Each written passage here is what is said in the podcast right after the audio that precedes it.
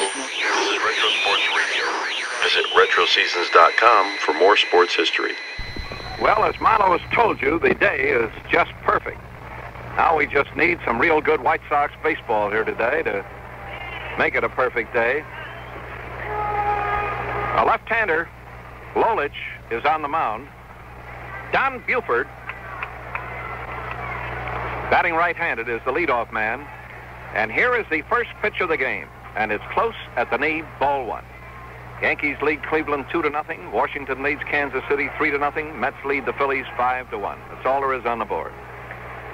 It's 340 down the left field line, 325 down the right field line, 440 to center field, 365 to left center, ball high, 370 to right center, double deck, dark green paint, roof in left field, roof in right field, but from left center to right center, it's an open face upper deck, and the long scoreboard right up on top. Strike at the knee. Buford didn't like that call at all. It looked a little bit low. Cuccinello coaching here at third. Don Gutteridge back over at first.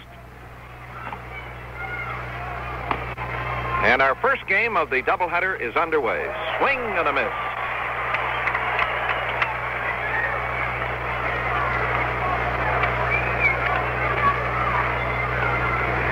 Buford has made 86 hits, 12 doubles, two triples, seven home runs, has hit for 123 total bases.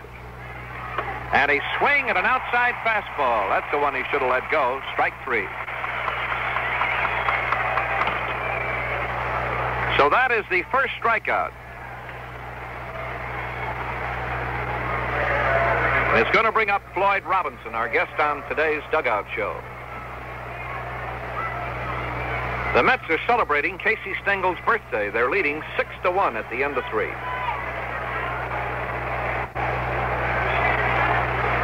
Floyd Robinson takes one low, a ball. Robinson is batting 261 with 35 runs batted in, 10 doubles, 2 triples, and 8 home runs.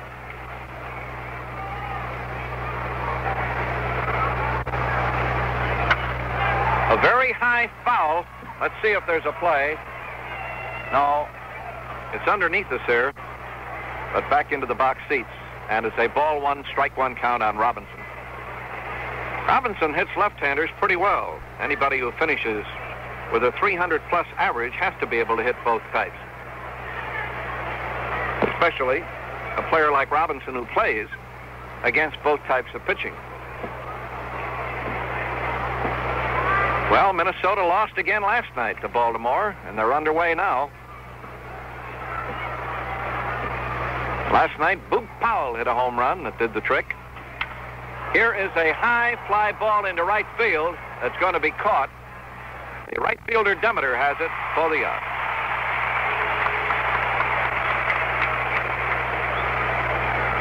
That's going to bring up John Honey Romano. Romano is batting 240 with 16 RBIs, six homers, eight doubles.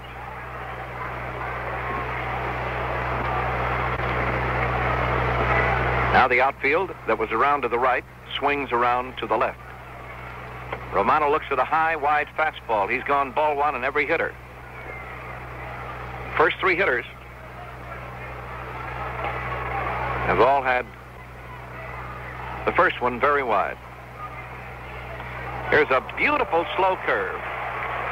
It's dropped in on the outside corner right across the knees. Called strike, and it's one and one.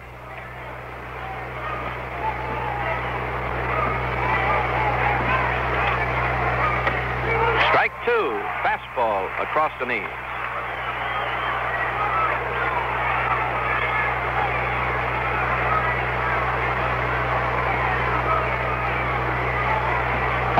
playing short again today with Wert at third, Lumpe at second, and Cash at first.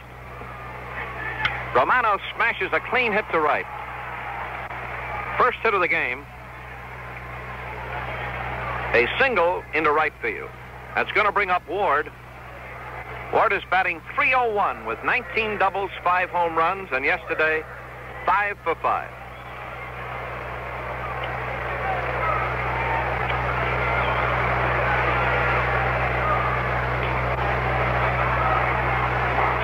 Batter with Romano on first.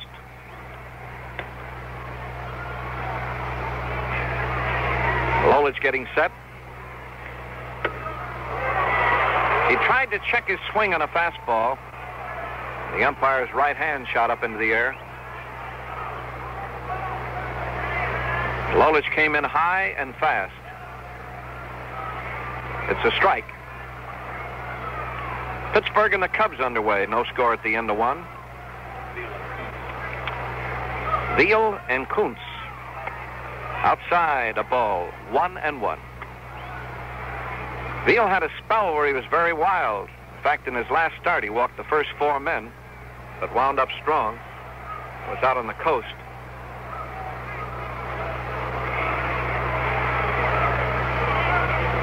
The outfield is playing Ward straight away. And a ball. High fastball outside. It's ball two. Two and one. Boston two. The Angels one at the end of one.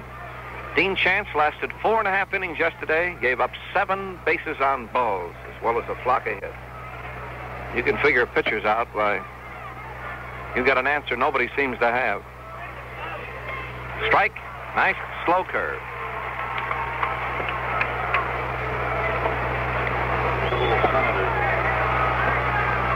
Washington on top again.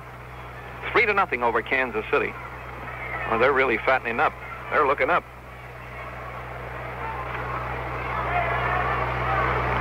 They've had surprising ball from Hamlin this year. Second baseman. Got a lot of big hits for them. Swing and a miss. Ward struck out. No runs, one hit, one left. So he picks up two strikeouts in the first inning. And in the middle of the first inning, with the Sox going on the field, the White Sox, no runs, one hit, Detroit coming to bat. You know, there's one way you can cool your home this summer just as fast as good pitching can cool off a hot batting streak. That's to install central gas air conditioning. Central gas air conditioning makes noisy window units obsolete because it cools your whole house from a central location away from your rooms. And the gas cooling system has fewer moving parts to make noise or wear out. That's why People's Gas will service a new residential gas air conditioner free for five full years. Right now, you can add central gas air conditioning to your present gas heating equipment for less than ever. And it costs less than ever to operate.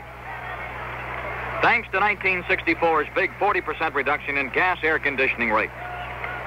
So call your heating and air conditioning contractor or call People's Gas. The number at People's Gas, 431 4000. Find out about the new low prices. Find out why gas does the big jobs better for less. Let me place the Sox defensively for you. Ward at third, Hansen at short, Buford at second, and Skowron at first. Robinson in right field, Berry in center field, and Big Nick in left field. The pitcher is Tommy John, and the catcher is Romano. John has worked 97 innings and given up 81 hits. He has struck out 65 batters and walked only 29. He has thrown only three home run balls, and he has an earned run average of 2.97.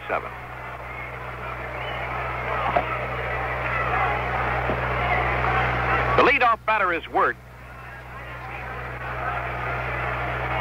Who's that coach? Pat Mullin. Pat Mullin coaching at first, and Scaff over here to our left at third.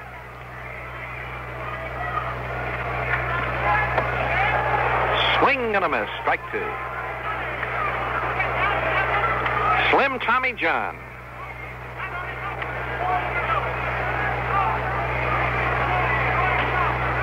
Wert right here below us. We're on the left side of the plate. Fastball moves away, a ball one and two.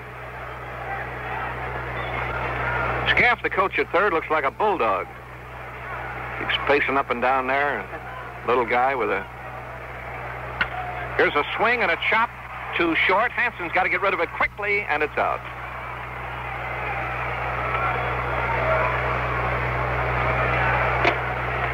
It's going to bring up Lumpe.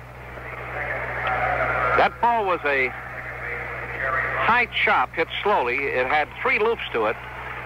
On a play on a ball like that, if the infielder can come in and get it off the second loop, but he was afraid to make a move in, he backed up and played it on the third loop and then had to hustle his throw.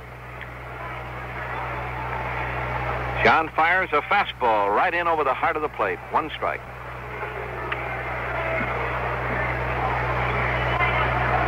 Well, I hope it's cooler and nice in Chicago today. Swing and a chopper foul down the first baseline. Skowron caught it on a big loop, and it's two strikes. Well, if they can just get the Moose back hitting, he's one of the bellwethers on this ball club. He and Ward, they're hitting. Everybody else seems to pick up their tempo. Slumps are part of baseball. Hitting slumps, pitching slumps, and all that sort of thing. But you know, the Sox have got a couple of bad games out of their system here. But Minnesota's lost two, and they're not too bad off in the standings because uh, just put together, get going here again, and they should start picking up in their pitching and hitting, and uh, they're not far off the pace.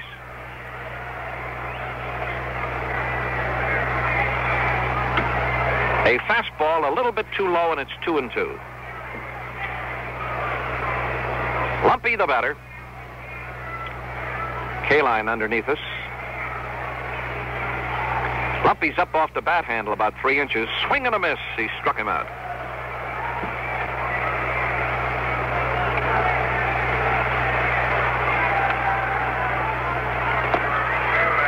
So there are two gone, and here is Cash.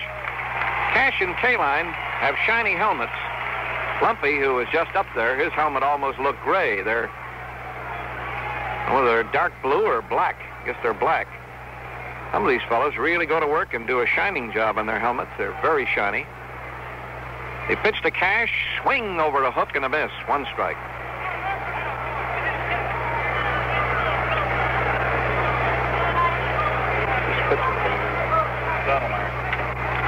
Stottlemyre pitching for the Yankees. They're leading two to nothing. McDowell beat them last night. Pitched a terrific ball game and had 12 strikeouts. Koufax finally came out on the wrong end last night. Here's a ball that's low. Drysdale went in to bat for him in the ninth inning and struck out.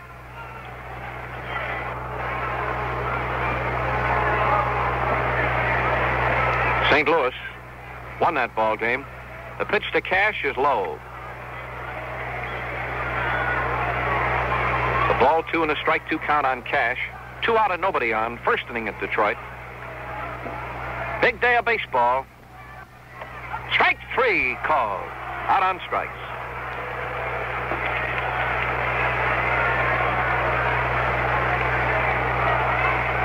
So it is three up and three down. Quite a contrast to yesterday's ball game when they got a flock of runs in the first inning. We are now at the end of one here in Detroit at Tiger Stadium. And the Tigers, no runs, no hits. The White Sox, no runs and one hit. A cool question for all of you with central gas heat in your homes. How would you like to have an air conditioning system that's just as quiet and comfortable? A system that'll make your home cool all over like a new high rise. The answer is a residential central gas add-on unit. And now's the time to put it in. Because it costs less than ever to add whole house central gas air conditioning to your gas heating equipment. And gas air conditioning rates were reduced 40% in 1964. That's not all. Central gas air conditioning is so dependable that you get five full years of free service. No matter who installs your new gas air conditioner, People's Gas will service it free for five full years, so you can't go wrong. If you want to enjoy fresh central gas cooling, the kind that's even all through the house, get a central gas add-on unit. Call your heating and air conditioning contractor or call People's Gas 431 4000. Find out why gas does the big jobs better for less. We're moving into the second inning, and here's a smash on the ground off of the third baseman's glove, and Skowron is safe at first. The shortstop made a terrific recovery on that ball. Oyler, as the ball took a bad hop at the third baseman, went off of his glove into the shortstop area. Oyler made a terrific recovery and throw, and it scored as a hit.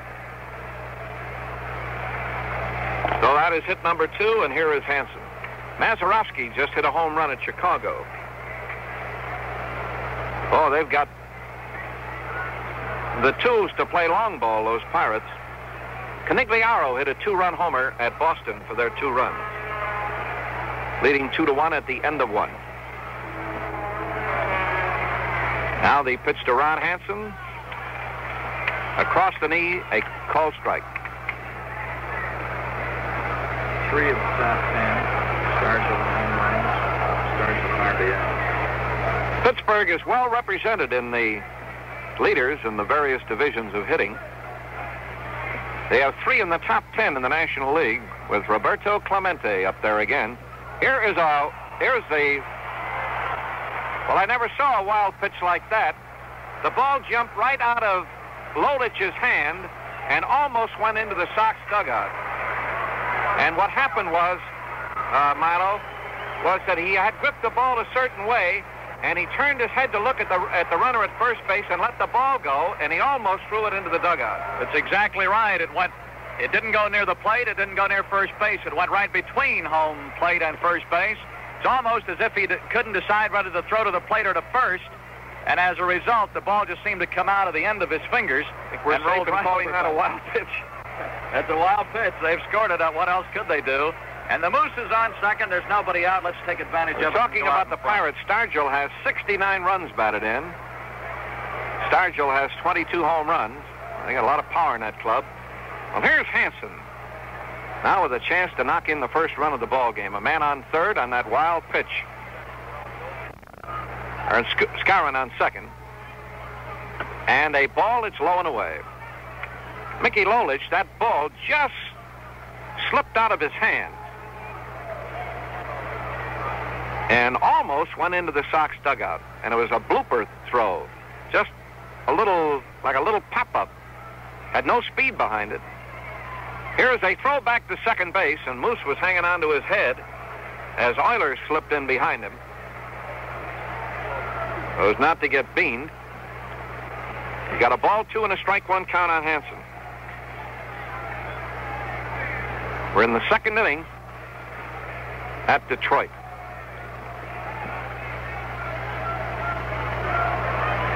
And Lolich is ready. Here's a ground ball to the right side. They have to play the batter. He's out, and Skowron has gone to third. Here's Nicholson.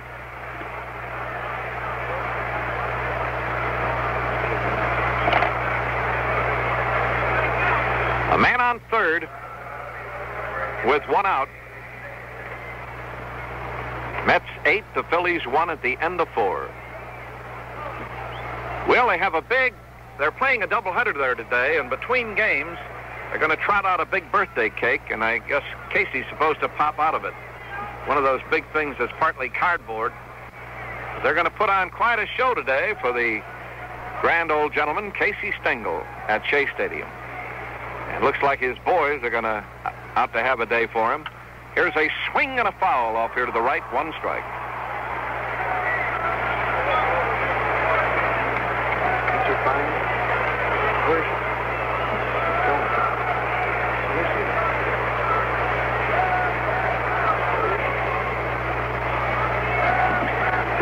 The infield is pulled in a bit. Moose is on third base. One out in the second inning. Fast strike at the knee.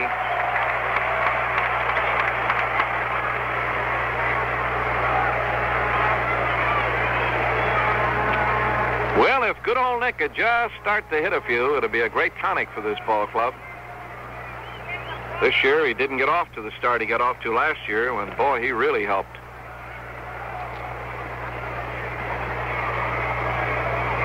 Moose on third base. And Mickey Lolich is getting set. Ball over his head. One and two.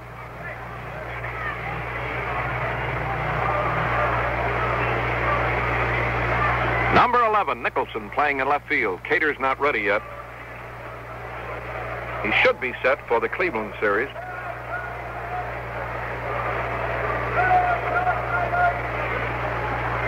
He's set again. And a ball. It's in too close, and it's ball two. Two and two.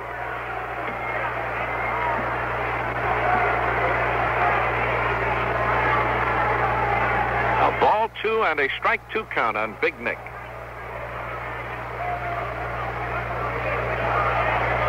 Takes his helmet off and wipes his forehead. Second inning at Tiger Stadium. Man on third, the infield pulled in close, and one out. And the pitch to Nick. Ball. Well, he's holding up there. He's not going for those bad pitches. They haven't been too bad. Lolich trying to make him swing at a bad one. And it's a ball three, strike two count. The on deck man is Berry.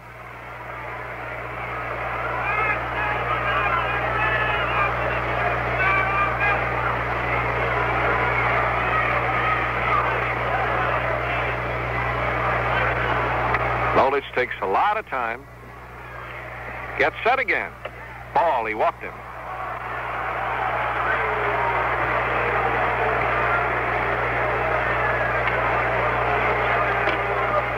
So Nick resisted going after bad pitches as the pitcher obviously was working on him, knowing that part of his weakness to a fellow who overswings a lot like Nicholson does is to make him anxious. And if Nick can just restrain himself and wait till that ball's in that strike zone and nail a few, he could get going again. Last year he was a terror for about a month. Here is Berry, the center fielder.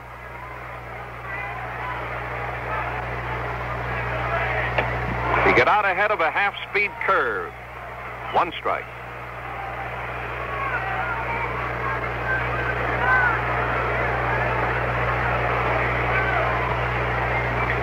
Berry wearing his new number, 16. He gave his former number, 17, to Frank Lary, who wore that number here in his years with the Tigers.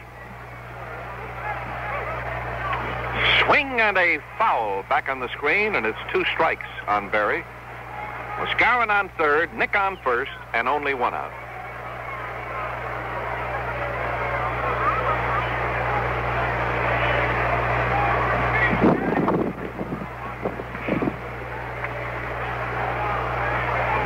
Lolich takes a little bit of extra time.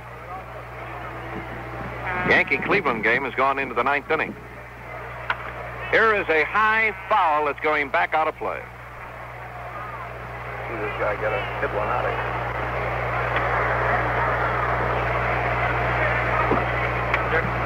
Thank you. I brought us a drink of water today. Lolich getting a new baseball, takes his glove off now and smooths it around in his hand.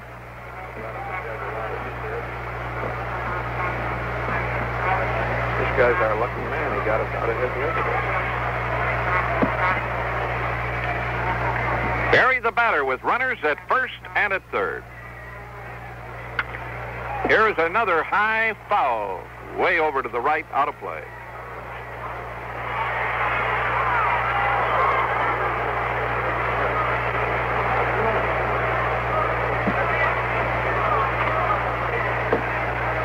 He's getting set.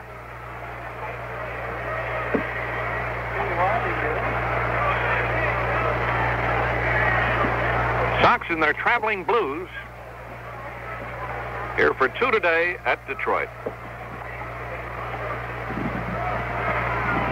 Skowron led off with a hit. Went all the way to second on a wild pitch. He checked his swing. Boy, he started to go for a very bad pitch. And Lolich is not happy with that call.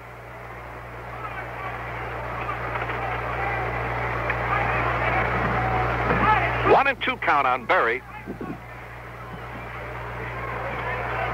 Breeze here today. It's much more pleasant. It's in the 70s.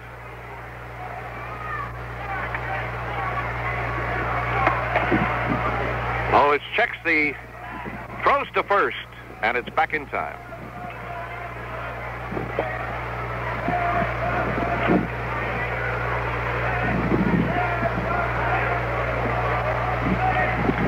Mickey Lolich.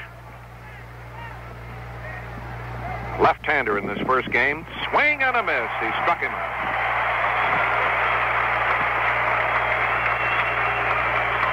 Oh, that's his third strikeout.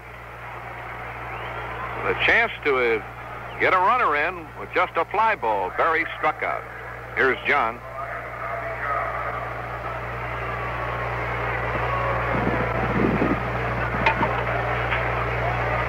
Tommy John is stepping in. Runners are still at first and at third.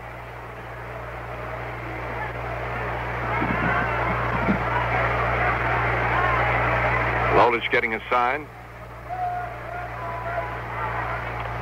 And a foul. The ball hit the bat, rolls back to the screen. One strike.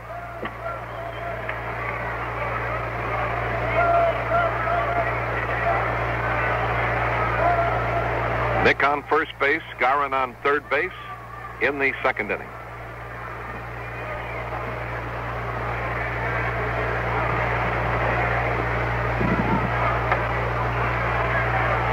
He's all set.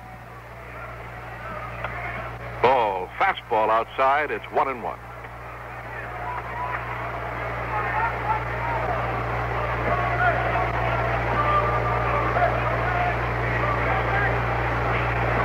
Mickey Lolich.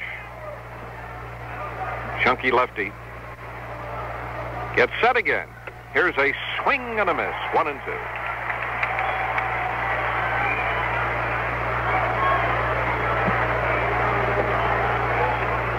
So a one and two count.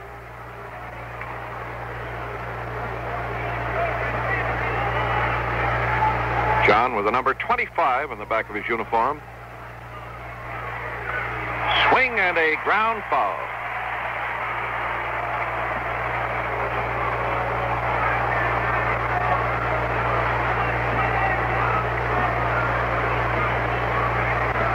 Well, the Sox had a man on in the first inning after two out, had the leadoff man on here.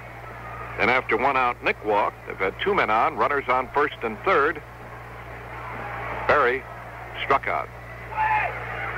Swing and a miss. He struck out. So four strikeouts for Lolich in the first two innings. In the inning, no runs, one hit, a walk, and two were left. And in the middle of the second inning at Detroit, the White Sox, no runs, two hits. Detroit, no runs and no hits. Let's think cool for a minute. Are you in the market for a new house or maybe you're building one? Well, now's the time to plan your heating and air conditioning the right way. A combination residential central gas air conditioning and heating unit can cost surprisingly little. In gas air conditioning rates were reduced 40% in 1964. So central gas air conditioning is a better deal right now than ever. And when you're building, you can use the same blowers and ducts for heating and for cooling. Your new home will be as comfortable as a new high-rise. You can't go wrong. A new whole house gas air conditioner is so dependable that People's Gas will service it free for five full years. If you're building or buying a new house, be sure you get central gas air conditioning and heating. Call your heating and air conditioning contractor or People's Gas 431 4000. Find out why the gas does the big jobs better for less. Remember that number 431 4000. Call People's Gas.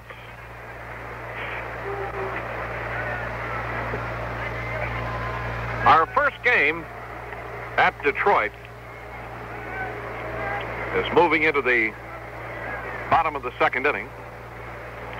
Ward at third, Hansen at short, Buford at second, and Skowron at first. Robinson in right field, Berry in center field, and Nick in left field. John the pitcher, and Romano the catcher. Here is Kaline. Kline has gone in to pitch for Washington. Spring has gone in to pitch for Cleveland.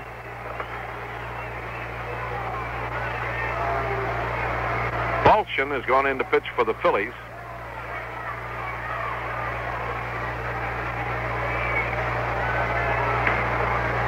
And the pitch to Kaline is a low fastball for ball one.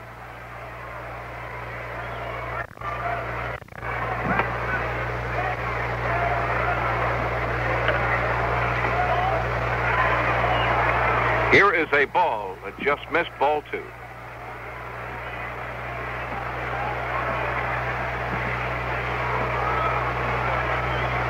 Nice crowd today and a shirt sleeve crowd. Strike at the knee. It's a very pleasant day. The oppressive heat and the humidity has disappeared after the heavy rain of yesterday.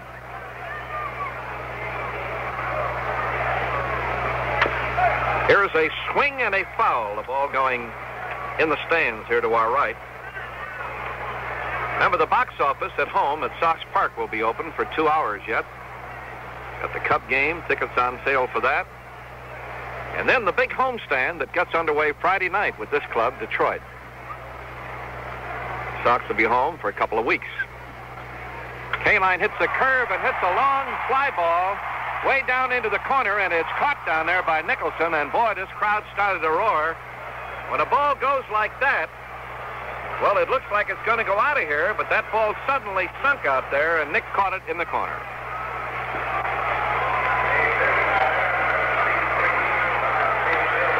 That's going to bring up Horton.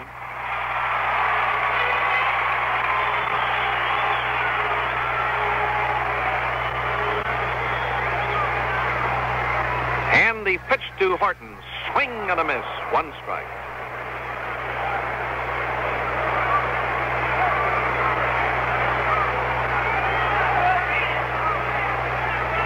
Tommy John readies and fires a changeup, and it's fouled down the left field line. Foul way down into the corner.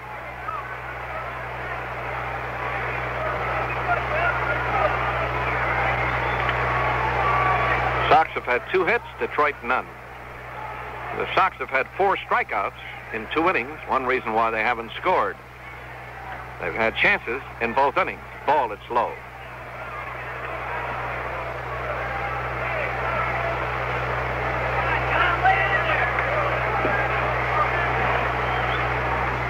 He's set again on the pitch. Horton takes a ball low. It's two and two.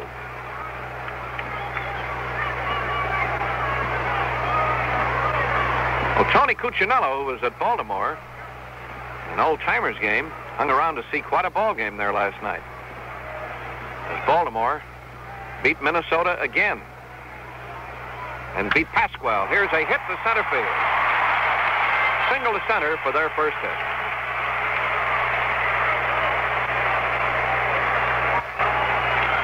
It's going to bring up Demeter.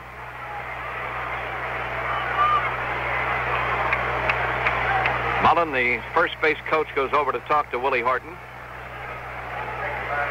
Shaft down here at third keeps facing up and down.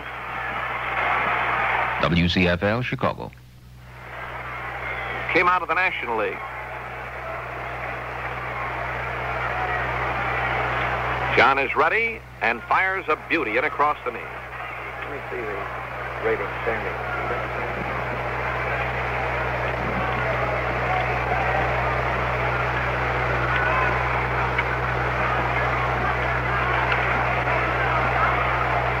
He's set again. And a very high fly ball into right field. Robinson has a long run, but he's going to get it, and he does.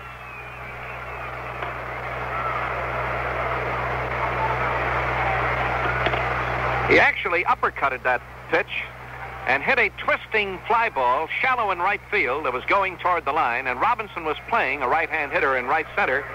He had to run practically a half a block across right field to catch that ball. Minnesota's American League lead has been cut to two and a half. The Dodger National League lead has been cut to one and a half. Cincinnati pressing in the National, and Baltimore has moved to within two and a half of the top with their two straight wins. Freehan takes a look, and it's a ball wide.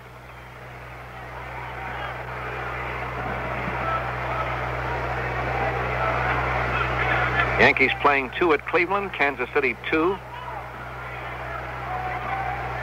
Minnesota and Baltimore are playing one. It'll be Kaat and Miller and a ball low. Los Angeles one at Boston, and the Sox two at Detroit. Pittsburgh at Chicago for two. The Phillies at New York for two on Stengel's birthday, and they're getting bombed eight to one. Cincinnati at Houston one. Milwaukee at San Francisco one. and a swing and a foul tip strike. The catcher held it, two and one. We're so close here, you can actually hear when a batter kicks a ball.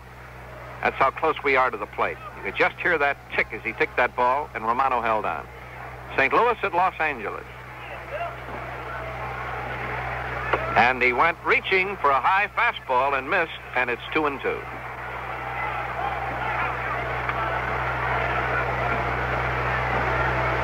Ball two, strike two.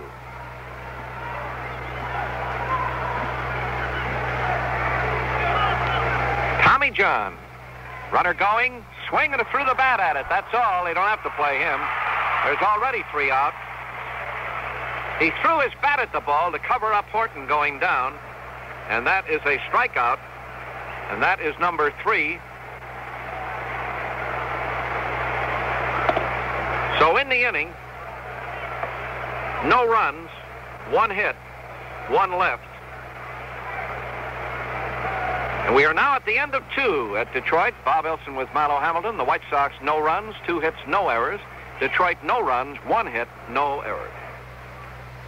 We're brought to you now by the Chicago Rambler dealers. For the fourth straight year, Rambler American 440 won the Class B Mobile Economy Run with a big 25 and 65 hundredths miles per gallon. And what a run it was. Over 3,200 miles of the roughest driving the mobile people have yet devised. Sizzling hot desert, snow-capped mountain passes, gas-wasting city traffic, and high-speed turnpikes from Los Angeles to New York. But gasoline economy is just a small part of the Rambler story. Rambler's got high resale value proven by official used car guides. And we can offer you all the sporty options you could want, like reclining bucket seats, disc brakes, two kinds of floor shifts, and our big choice of hustling new engines. See the American 440 at your neighborhood Rambler dealer. Now stop in and see this Rambler dealer. It might be in your neighborhood.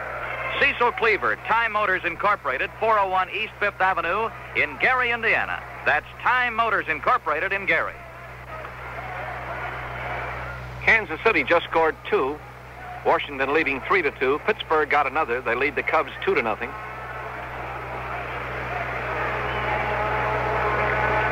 Don Buford, who struck out in the first inning, is going to lead off. Beauty, strike one. The Angels in Boston are tied at two and two at the end of three.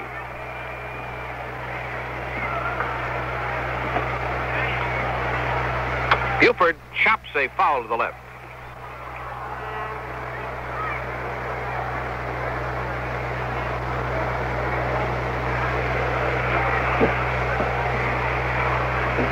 Don Buford is the leadoff man. He'll be followed by Robinson, Romano Ward. Third inning, scoreless ball game at Detroit.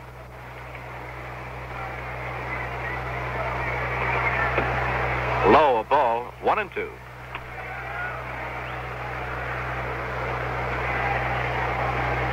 Right-handed, Buford is batting 312, left-handed 271. Here's a chopper the pitcher's going to get, turns and throws, and it's out. One gone.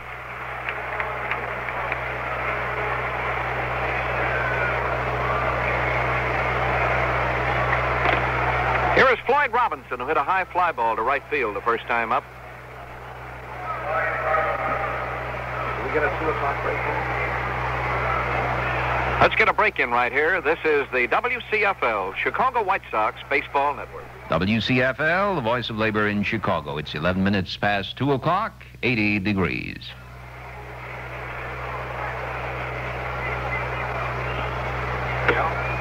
Robinson takes a ball.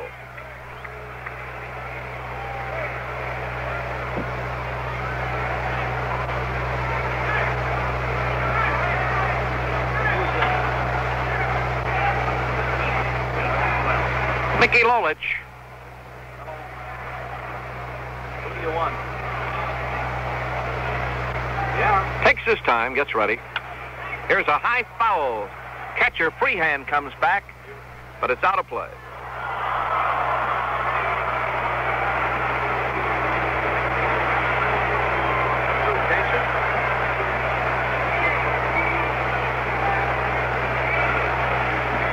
So he's got a two strike count on Floyd Robinson with Romano on deck.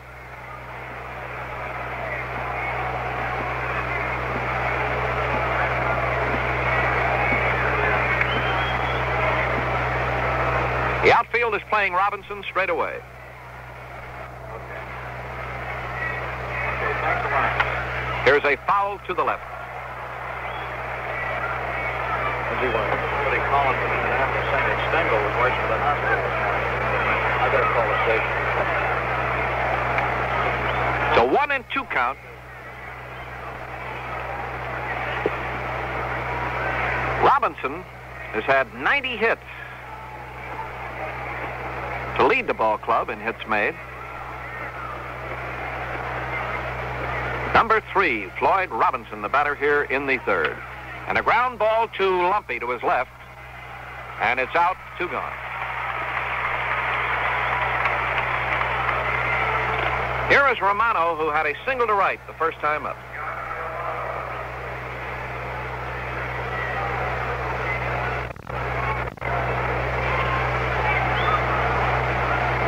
John Romano, the batter. Yankees win it three to nothing. Final first game. Mel Stottlemyre. Yeah. Yeah, we got an announcer on duty there today. Let me talk to him. Here's a bouncing ball left side. Easy play. Oyler letting it go out. Three up and three down. No runs, no hits, no errors. And so, friends, in the middle of the third at Detroit, the score. The White Sox, no runs, two hits, no errors. Detroit, no runs, one hit, no errors. Say, have you heard the latest about those crazy Rambler dealers? No, what they do now? Well, they're having a big kumquat sale. Oh, you mean they're selling kumquats? No, they're having a big sale on 65 Ramblers, but they're calling it a kumquat sale. Why are they doing that? Well, who knows? But the way I figure it, anyone who sells Ramblers and calls them kumquats must have flipped a little, right? Right? So if they're that confused, imagine the kind of deals they must be offering. Good, huh? Good?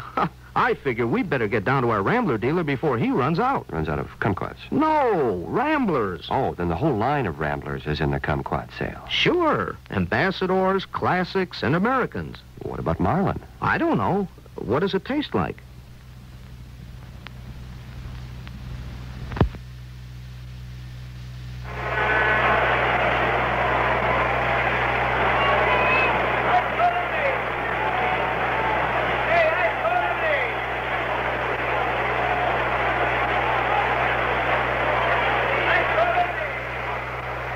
Our game at Detroit is moving into the bottom of the third. And the shortstop Oyler will be followed by the pitcher Lolich, and then the leadoff man Wert.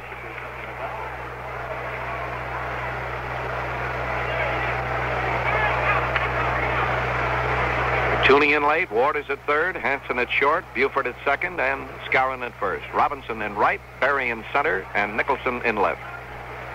John the pitcher and Romano the catcher in this first game. Strike at the knee.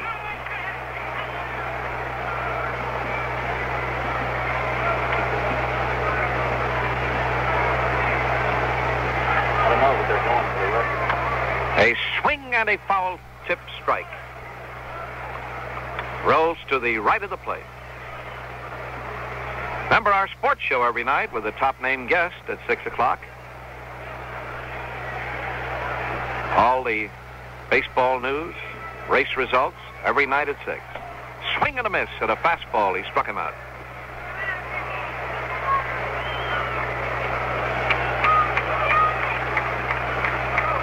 Outside. Here is Lolich. Here is Ward coming over to talk with John.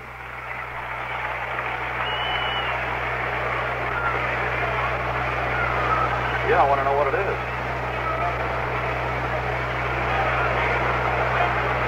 Mickey Lolich, the batter.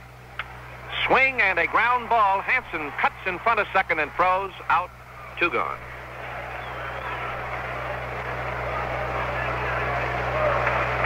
That was a low, slow chop over the pitcher's head.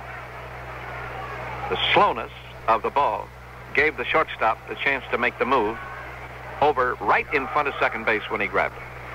Here's Wert. Two out and nobody on. Third inning, no score in the ball game. Sox two hits, Detroit one. Pitchers first game, John and Lolich, both lefty.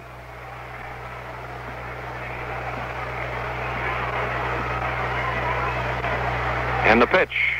Swing and a fly ball into left center field that may go out of here, and it just gets over the fence. It's a home run for. Wert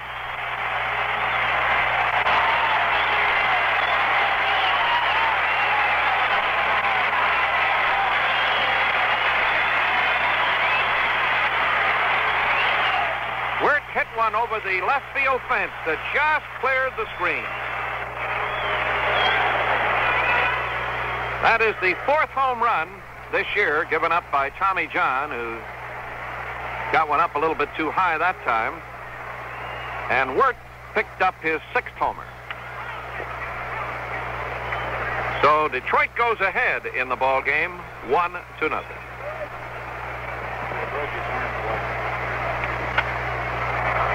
And a very high pop foul hit by Lumpe that Ward is coming over for but can't get.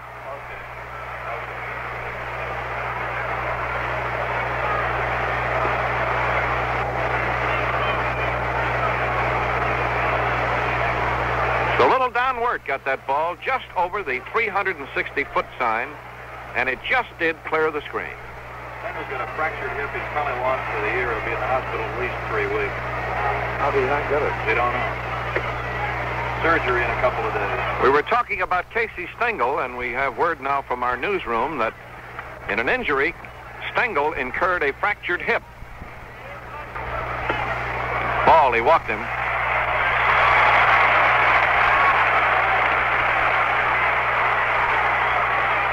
So John, evidently shaken up by the home run, gives up a walk to Lumpe.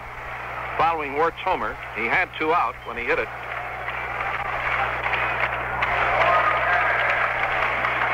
Going to bring up Cash.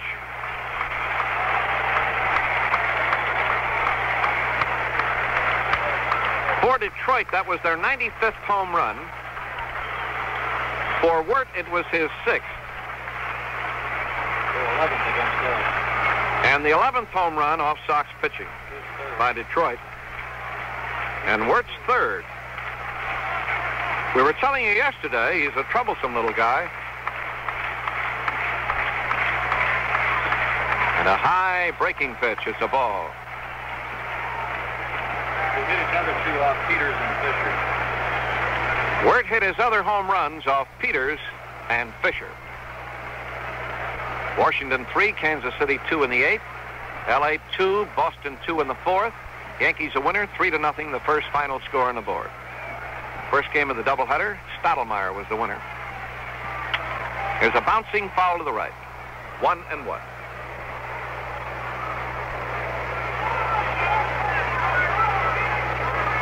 We've been here three days, and they've hit seven home runs. Norm Cash, the batter.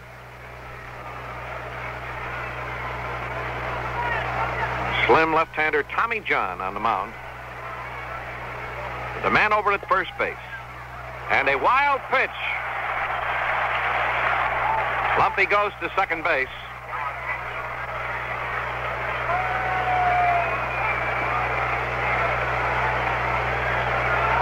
So John bounced that ball into the dirt.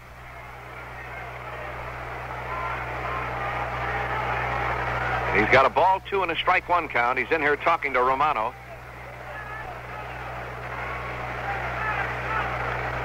The umpire at the plate, Salerno, is getting a new supply of baseballs during the lull. Lumpe has moved to second. John has given up homers to Killebrew, Orsino, Canop, and Wert. Only the three he won the games, however. And a good note, however, in all three, he was the winner of the ball game. Well, let's hope that holds true here today. Here's a hit to right that's going to score a run.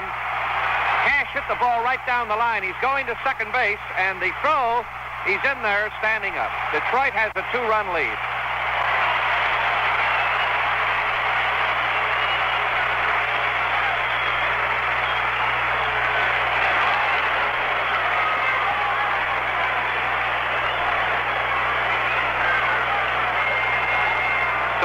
Tigers go ahead here, two to nothing in the bottom of the third inning.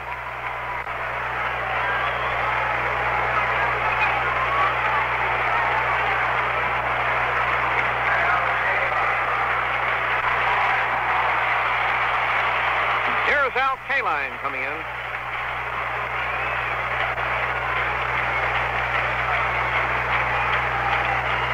Tommy John ready to fire, and it's high a ball. John was getting the pitches all in the first two innings down low. Now he's pitching high.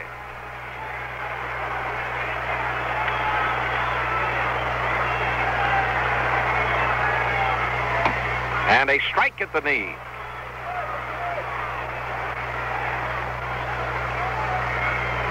The Tigers have two runs on three hits. The White Sox, no runs and two hits.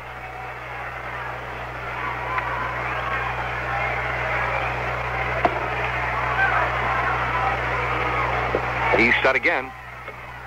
That's a ball. Low outside, and it's two and one. A ball two and a strike one count. Cincinnati and Houston are getting underway. They split a day-night doubleheader yesterday. Nuxhall throwing a one-hitter.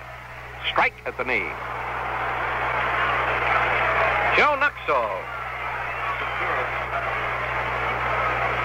Who joined Cincinnati ages ago, is having one of his best years. It's Quayler for Houston and Tsitouris for Cincinnati. Milwaukee and the Giants will play later. Curve and a foul off here to the right. And a ball two and a strike two count.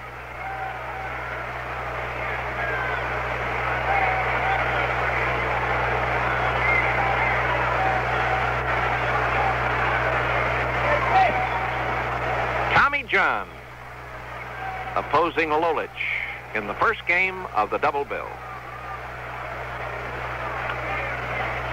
They have a two-run lead here in the bottom of the third. Swing and a pop fly that's going to drop in, and the run is going to score. Single to right field by Kaline.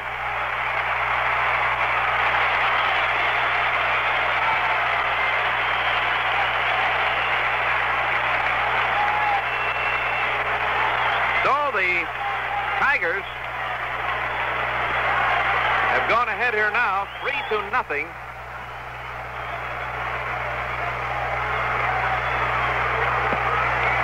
And boy, that was a handle hit, a pop-up in right field that was just out of the reach of Buford and Robbins. It's going to bring up Horton.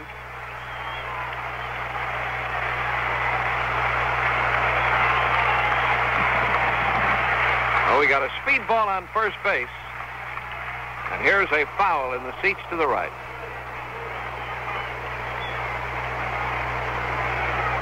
So Mickey Lolich and the Tigers have gone in front here, three to nothing.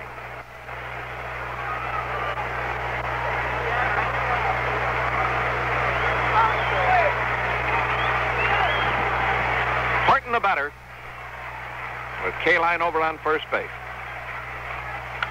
And a very high foul off here to the right. I think the wind is going to carry it into the stands, and it does. And it's a two-strike count for Horton.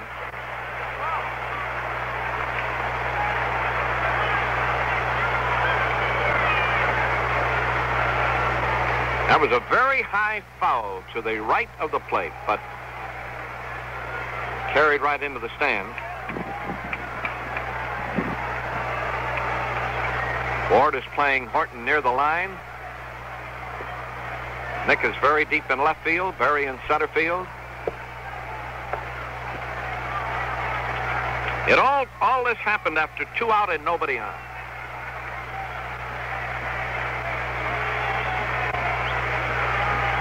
John is set again, ready to fire. Here's a ground ball to the mound. Easy out. And it retires the side, but not before three runs scored. On a home run, two singles, and a walk. Three runs, three hits, one left.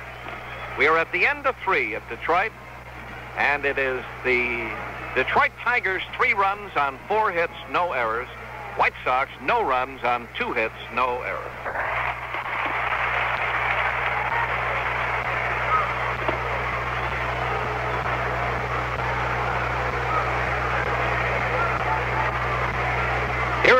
Skowron, who beat out a hit off of Wert's glove the first time up.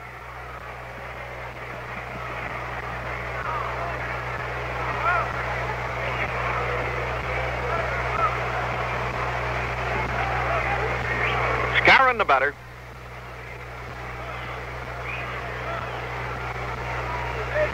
And the pitch to him, swing and a pop-up that Lumpe's going to get back in shallow right field, two out.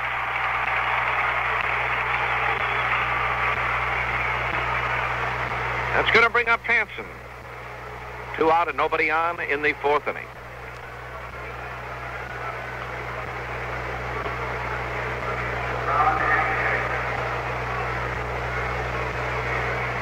Hansen, the first time, was thrown out by Lumpe.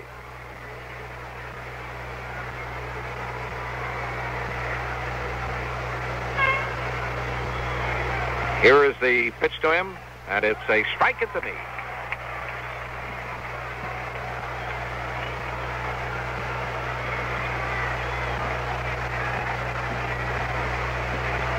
Mickey Lolich taking plenty of time between pitches. Here is a line drive to left center field. The shortstop almost got that ball. Now the center fielder Kaline kicks the ball for an error, and Hansen goes to second. He had stopped at first, but when Kaline, reaching down to pick up the ball, kicked it, he gets an error, and Hansen is on second base.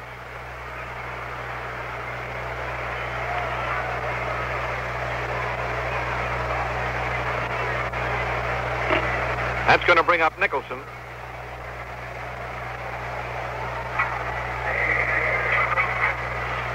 Double. They've changed it now and given Hansen a double. He had slowed down at first base and only started to run again when the center fielder kicked the ball, and he kicked it about 30 feet. But Ronnie gets a two-base hit. Nick the batter. And a foul off here to the right.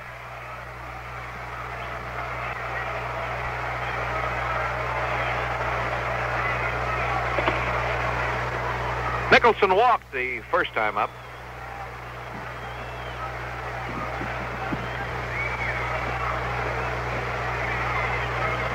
That's hit number three. The Tigers have four, but they made three runs. Wert hit a home run that started it in the third inning.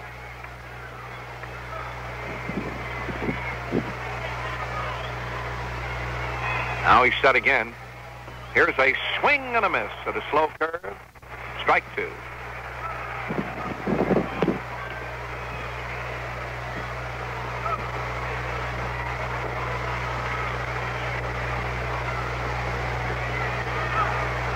Top of the fourth inning.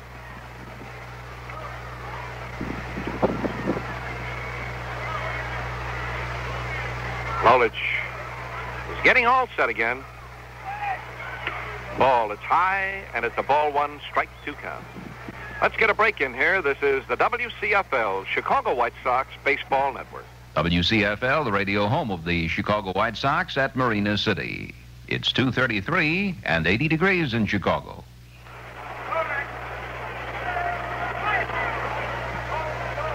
A ball one and a strike two count for Nicholson. Strike three. Fastball on the inside corner, called strike. No runs, one hit, and one left. That's strikeout number five here for Mickey Lolich. We are in the middle of the fourth inning at Detroit. The Tigers three, the White Sox nothing. Big news from White Owl, a brand new, great new kind of cigar, the Demi-Tip. What's different about the Demi-Tip? Well, plenty. It's a little shorter than the long ones, a little longer than the short ones, a bit fatter than the thin ones, a lot milder than the strong ones, and much richer than the bland ones. And to top it off, it has a soft, white, pliable holder. Gives you a firm grip on a smoke that's as neat as it is satisfying. And satisfying the new Demi-Tip is. It's made with fine-aged tobaccos that deliver the milder, smoother flavor of a true white owl. A smoke you don't have to inhale to enjoy. You'll find the Demi-Tip in the familiar White Owl Royal Red and White pack. But the Demi-Tip shape, size, and tip are all brand new. The price? pack of five for just 28 cents. Pick up some.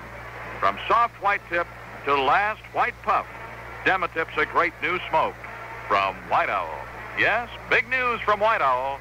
The great new Dematip. In the second Yankee Cleveland game, it's Downing, a left-hander, and Stang, a right-hander. Here we move into the bottom of the fourth inning. Detroit leading three to nothing. Demeter, the leadoff man, to be followed by Freehan and then by Oyler.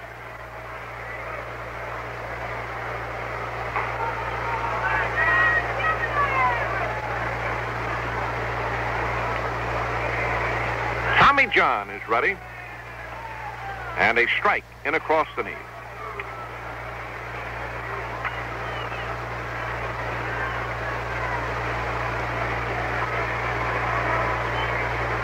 Don Demeter was out the first time on a fly ball to right field. Here's a swing and a very high drive. It's going out of here into the upper deck.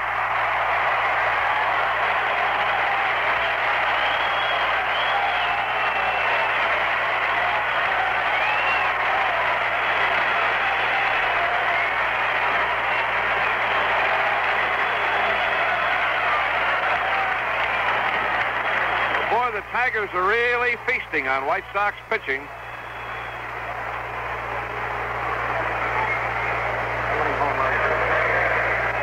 How many? That's eight homers they've hit here in three days. And this day has just started. Here is Freehan and a foul on the ground off to the right. So the boys better change their book on Detroit hitters.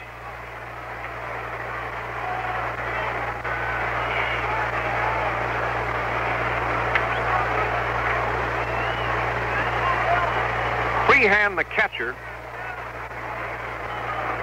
This is our eighth game with this club, and it's the fourth time they've hit two or more in one game. and a fastball that's in close at the knee. It's one and one. This is the eighth game with Detroit, and it's the fourth time that they've hit two or more. Here is a hit to center field.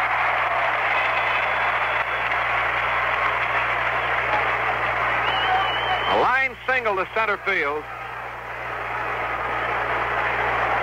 Going to bring up the shortstop, Oyler.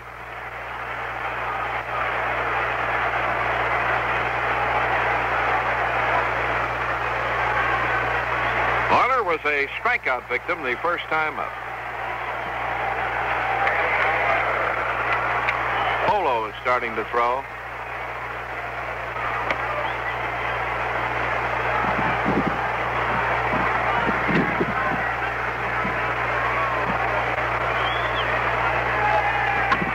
A tap on the ground that's foul to the right. One strike.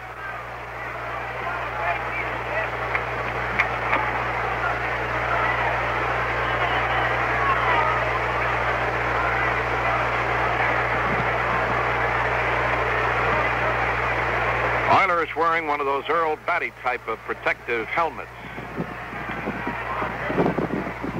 with sort of a metal ear flap over the left side. He bats right-handed.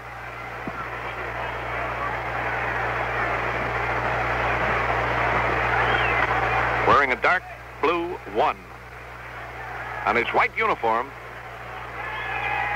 And a bunt to the pitcher, throwing back to second, out over to first, no.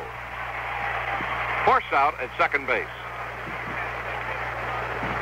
John to Hansen, safe at first.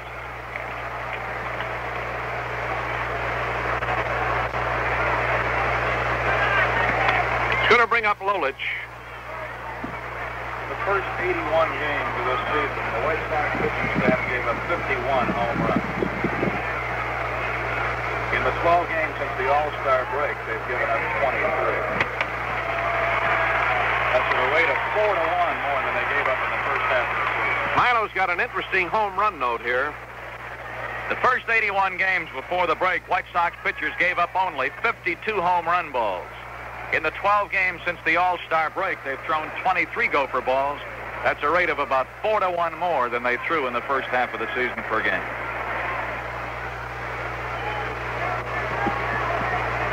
Well, here in the bottom of the fourth inning, they have a man on first base and Lolich the batter, and the first pitch to him a ball. Strike call now, one and one.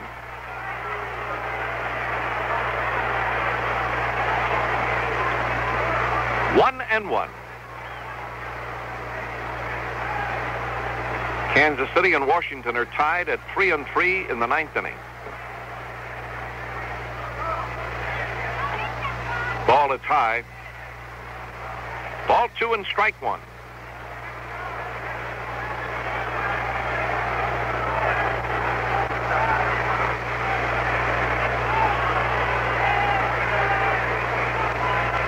A ball two and a strike one count. Strike. He pushed at the ball, a high outside pitch, and it's two and two.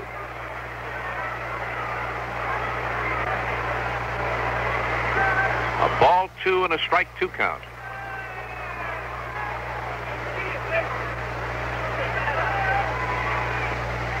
Ball, it's low and outside, and it's ball three and strike two. Come on, let him bunt it. Three and two. I'll walk him. Put two men on here with one out.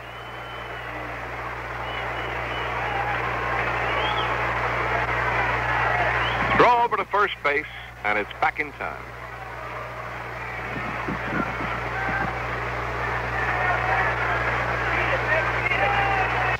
The batter is Mickey Lolich, and he bunts foul for a strikeout.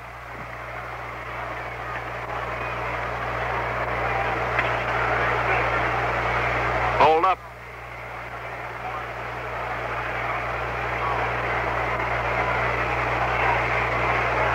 He claims he didn't bunt it. He claimed he swung at it. Well, the umpire's claiming now. We thought now they're going to get an argument here.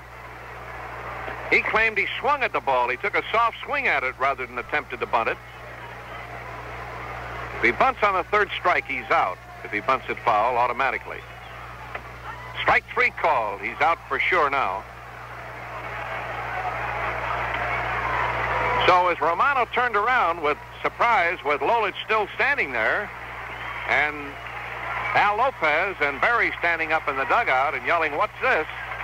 He said, well, he didn't push at that ball. He tried just to meet it and swung at it and fouled it, so he gets another swing. He then took strike three. Now the batter is Wert, who started all this ruckus in the third inning when he hit a home run. Ball, it's low. Ball one. So Wert and Demeter have hit home runs. Demeter hit safely in 14 of their last 15 games. And a smash, great stop by Buford, backhand on a ball that looked like a hit into center field. He fed the ball to Hansen, and it forced the runner coming down, Oyler, and it retires the side. So in the inning, one run, two hits, one left. We're at the end of four at Tiger Town. The Tigers have four runs on six hits and no errors. The White Sox, no runs on three hits and no errors. Put the sticker right on my back. I can't find a bare spot. You sure have traveled. Yep. Salesman? I'm the White Owl Ranger. You've seen me on TV. Of course. The long, lean cigar, the big 10-gallon hat. I remember now. The White Owl Ranger has arrived. Yep. And I've arrived in a lot of towns telling folks how the new White Owl Ranger cigar is Texas tall and slim as a branding iron. Why, I travel so much my wife don't know me anymore. Really believe in your work. Yep. You see, I know those White Owl tobaccos are aged in wood. I know how the Ranger stands above the crowd, and it's my duty to let everybody know. It's mighty hard work, back-breaking work, day and night work, but it's my duty to spread the word about these cigars. That's a fine attitude, Ranger. Well, where I come from, we believe a man should always speak right out and say what's on his mind. What would you say right now, Ranger? Just two words. Yeah? I'm tired. Remember the cigar. White Owl Ranger.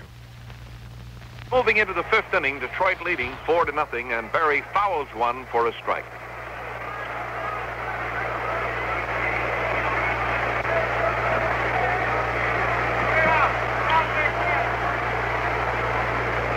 Left-hander Mickey Lolich has given up three hits. The Tigers have now made six. And a smash foul. Strike two.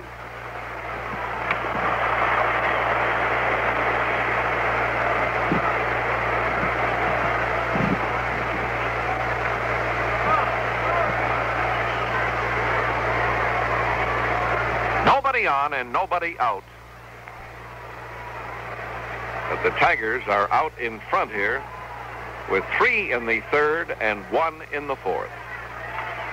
Foul off here to the left underneath us and a two-strike count.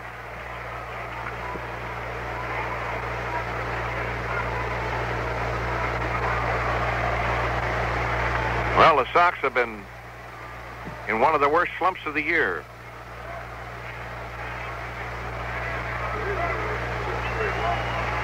They've lost six straight.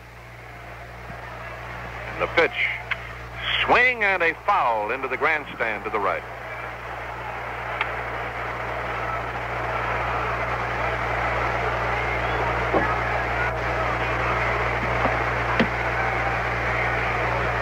No changes on the board.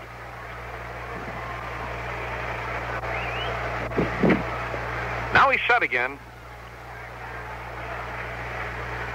The pitch to Berry. A little bit too close, a ball. One and two. This fellow's got a terrific fastball. He loves to get ahead of a hitter and then crowd him with that fastball and have him jump away, only to have the umpire yell, strike three. He did it on Nicholson last time, and he just tried to do it on Berry. And the pitch, change up, and it's bounced foul to the left. Or when you're looking for a fastball and he gets you off stride with that change-up slow curve, looks as big as a basketball, and you can't miss reaching for it, and it's hard to get good wood on it. Boston three, the Angels two in the fifth.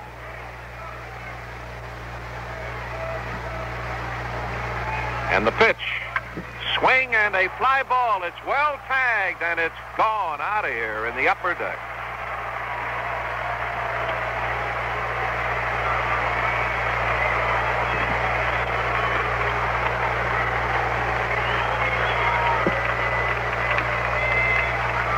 Well, Berry hit a home run into the upper deck.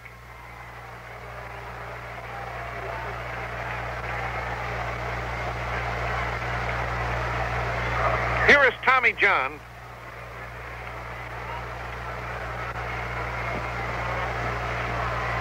Well, he got good wood on that one.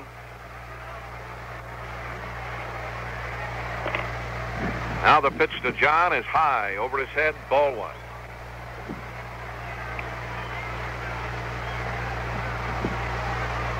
Well, it's too bad he didn't get that last time. We'd have had three runs because he was up with two men on. He hit a mighty shot this time that sailed up into the upper deck in left center field. That's the 17th home run ball thrown by Lolich. Second by uh, Skowron. Make that Romano. And Skowron. Third off of Lolich out of the six we've hit against this club. It's the third off of Lolich out of the six home runs that we've hit against them. Skowron and Romano have also homered. Strike at the knee. Ball two, strike one.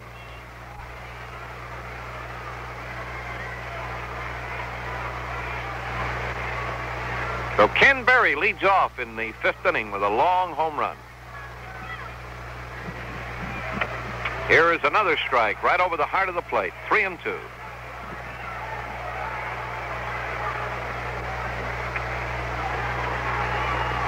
A ball two and a strike two count. Lolich fires, gets it low, a ball.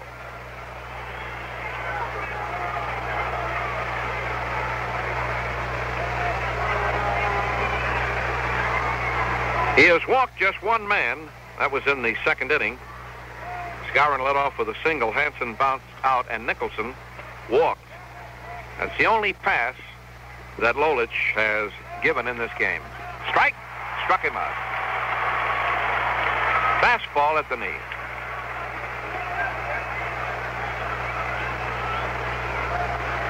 That is his sixth strikeout, and here's Buford.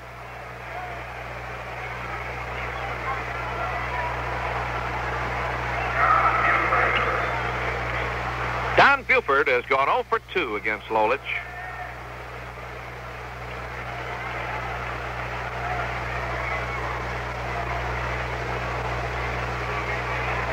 Cincinnati nothing, Houston nothing at the end of one. Buford a swing and a miss. St. Louis at L.A. getting underway. Milwaukee at San Fran getting underway. Pittsburgh two, the Cubs nothing in the fifth. Kansas City and Washington are still tied at three and three. Buford attempting to bunt, foul tip the ball, two strikes.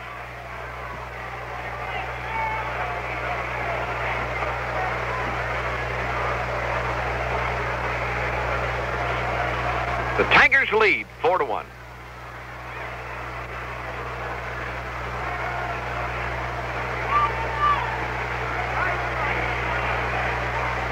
Lolich working on Buford with Robinson on deck. Buford swings and bloops a hit to right center. That drops in there. And here comes Floyd Robinson.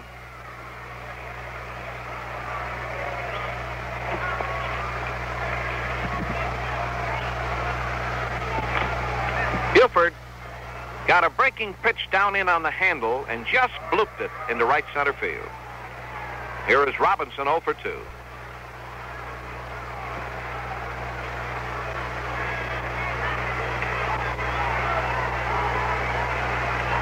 New York Cleveland's second game is underway. Minnesota at Baltimore, nothing up there. Robinson swings and hits a fly ball to left field, and Horton's going to get it right at the fence.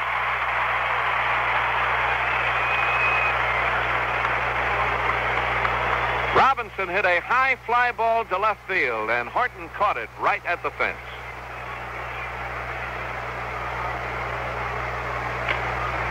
That's going to bring up Romano, one for two. Hmm? Freehan calls time, and he's gone out to the mound.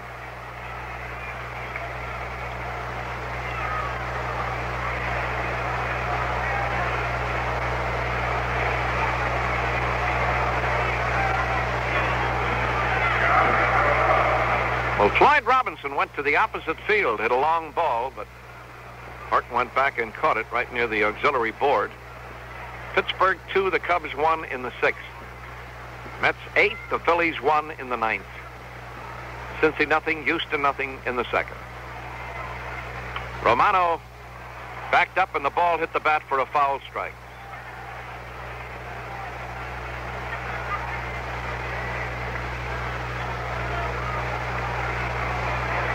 The batter is John Romano.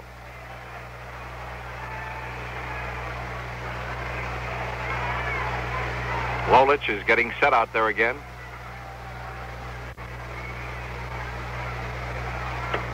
High fastball. Well, they not only have to worry about Lolich, but about Denny McLain, who has won seven straight.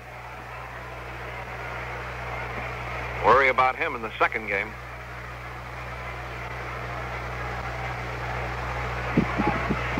Romano takes a changeup across the letters for a call strike.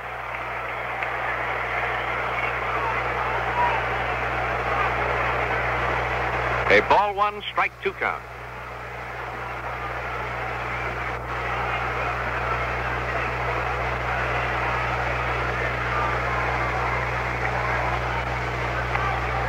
Here is the pitch to Romano, and it's low for a ball. Two and two.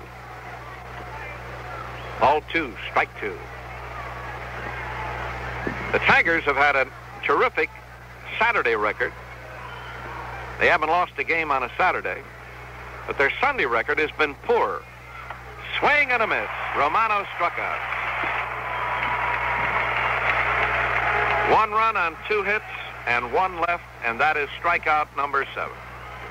And so in the middle of the fifth inning at Tiger Stadium, the score, Detroit four runs, six hits.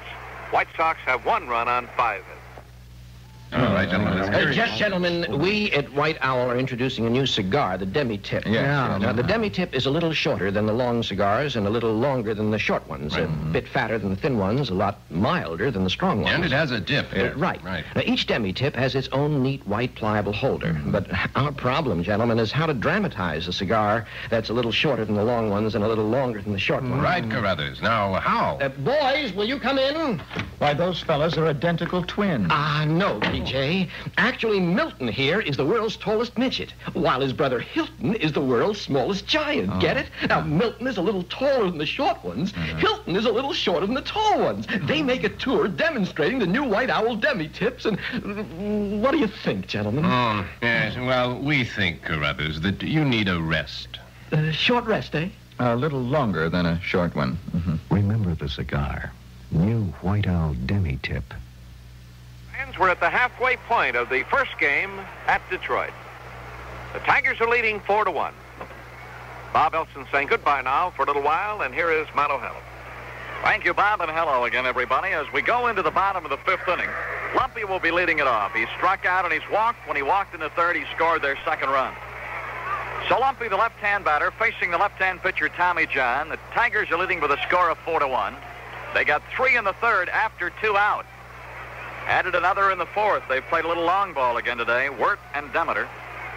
That's a strike. It's called to Lumpe. So the Tigers have been hot. They've been hitting homers. They've hit eight against the Sox here in three days. And this day is only a fourth of the way through. There is a foul to the left side. Strike two to Lumpe. Cash will be next, and then Kaline. Sox got one of the four back and a home run by Berry in the fifth. Bolo is throwing again in the bullpen. Here's the pitch. Swing and a miss, and he struck out Lumpe on three pitches. Strikeout number six by Tommy John. One away, and here is Cash. Called out on strikes in the first. In the third, he doubled. Drove in their second run, later scored their third run. This is Norm Cash.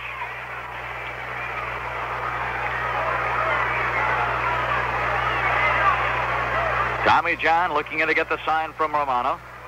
They play Cash deep and around to the right. There's a swing and a foul. Going to go right over the edge of the Sox dugout on the right side, and it's strike one. As soon as Cash completes his turn at bat, we'll be getting in a break here as we approach 3 o'clock in Detroit. Left-hander John fires. Swinging, there's a line drive to Hansen.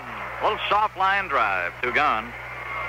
Let's get that break in right here. This is the WCFL Chicago White Sox Baseball Network. You're listening to WCFL, the voice of labor at Marina City, Chicago. 81 degrees in Chicago at two and a half minutes before 3 o'clock.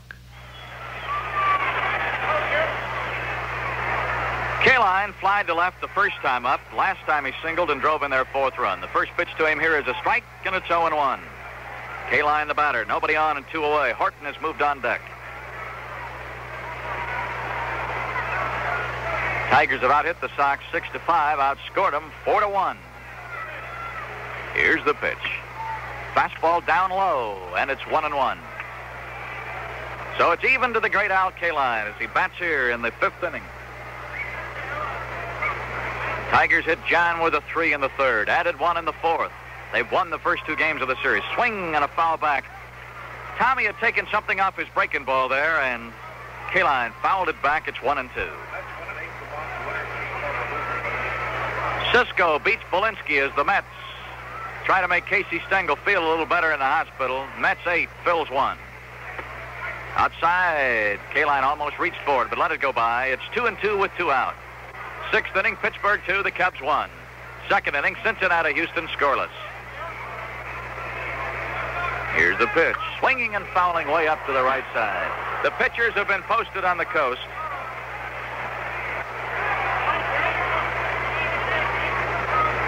Simmons for the Cardinals.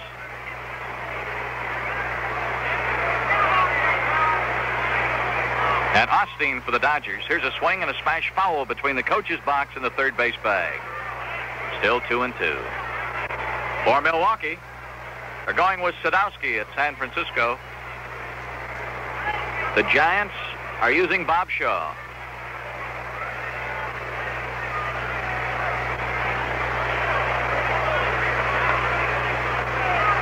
Here's the 2-2 pitch. Swing and a chop to the mound. John has it, turns, throws to the Moose. Three up and three down.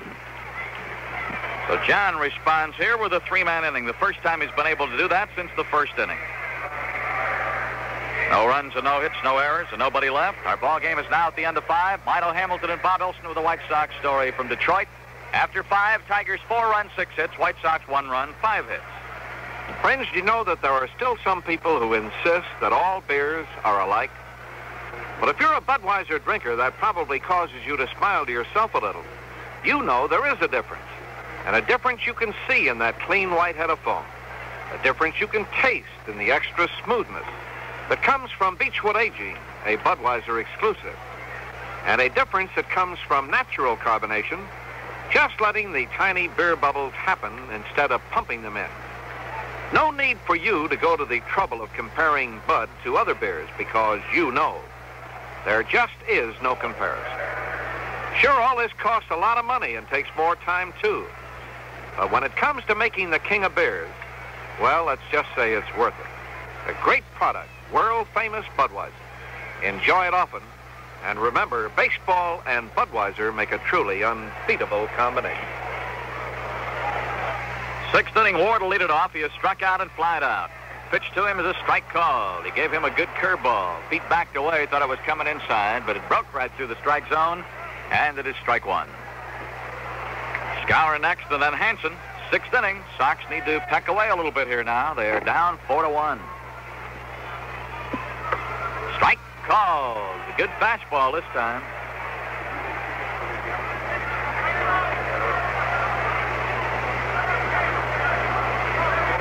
And two. Ward had five for five yesterday, but here today against Lolich, 0 for 2. Swing and a miss, 0 for 3. Strikeout number eight.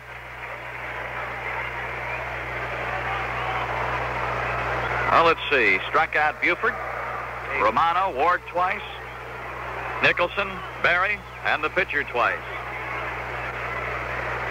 Here is Skowron with a single and a pop-up. The Moose is one for two as he stands in here now to face Lolich. Lefty fires, swing and a miss. Ball gets by Lolich on the return throw from Freehan, and the shortstop Oyler trots over to get it.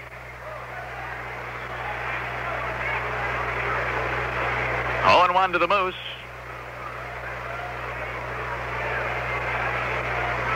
Had one of the five Sox hits. There's a curveball that hit him. And Skowron is trotting to first base. The Moose hit by a pitch ball. Puts a runner on with one gone. And it brings up Ronnie Hansen, who bounced to second in the second inning. Last time up in the fourth, Hansen got a double. Came with two out, and they weren't able to move him around. Sox only run came on a long home run by Berry to lead off the fifth. We threatened in the second inning, runners at first and third and only one out, and did not score as Berry struck out, and so did Tommy John. Look to first. Here's the pitch to Ronnie. Low inside a ball, and it's 1 0. Fifth inning, Boston 3, LA 2. Yankees jumped on Cleveland for two in the first. They won the opener, 3 to nothing.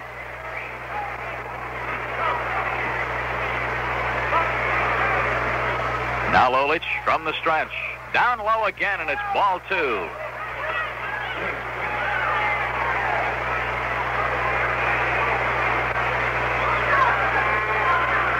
Two nothing to Hansen. Good crowd here today as the Sox and Tigers have a Sunday doubleheader, and these Tigers have been hot.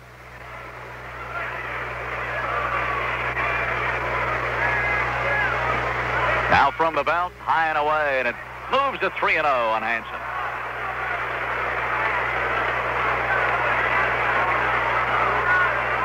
Well, a left-hand pitcher and a power-hitting right-hand batter.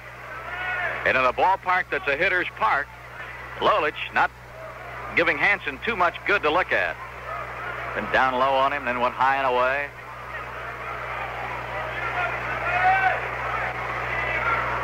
Here's the 3-0 pitch. He walked him on four pitches. So hit batsman and a walk puts runners at first and second. Hansen trotting down. Second pass issued by Lolich, and it brings up Nicholson, who has walked and been called out on strike. So now Big Nick steps in. Going to get some activity. Terry Fox, a right-hander, is going to throw in a Tiger bullpen. Two runners on and one out, the seventh hitter coming up now, and a possibility of a pitcher coming to bat in the inning. Ray Berries is trotting down the bullpen. We're going to see if we're going to get Bolo throwing again.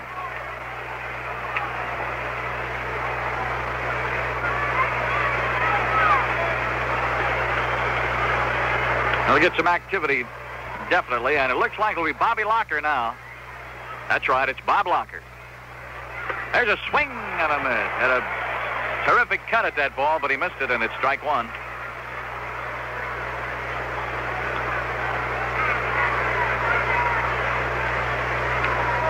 Nicholson looking for his first hit today, and this would be quite a spot to get it. Runners at first and at second. One out. Sox trail by three as they bat in the sixth. The look by Lolich. Now the pitch to Nicholson. Check swing, high and away. Ball one and strike one. So right now both bullpens are busy. Right-handers throwing for both. Fox for the Tigers. Locker for the Sox. And Mickey Lolich. After one out, he struck out Ward. Then Skowron was hit by a pitch. Hansen walked. Now it's Nicholson, another right-hand batter. The 1-1 to Nick. Inside. He twisted away from that one. A lot of the fans thought that he was swinging at it. Actually, just his body moving away. And it's ball two, strike one.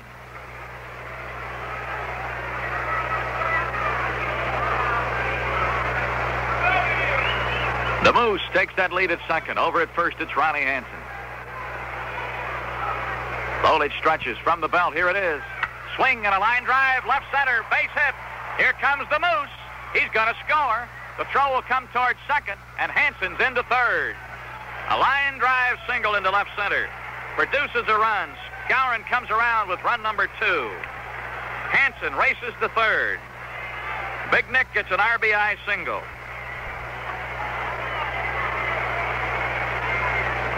The hits are now even at six apiece. Now here's Berry at a home run the last time up.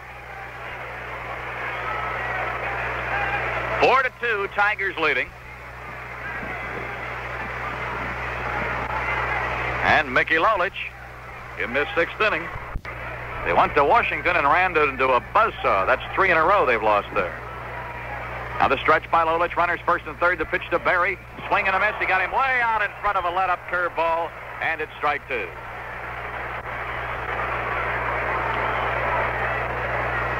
There's one out. A fly ball can give you a run. A base hit can keep an inning going. Sox trailing by two. At one time, it was four to nothing. Sox got a run in the fifth and a run here in the sixth. Berry has a chance to drive it another run if we can just get Hansen in off third. Second base is open. Nicholson's at first. They both lead away as the left-hander stretches and looks over. Now the pitch to Berry. Swinging and a base hit into right field. Here comes Hansen. And as Demeter charges that ball, Nicholson takes a turn at second, but good thing he didn't try to go to third. Demeter was ready to fire that ball. Hansen is in. Run number three.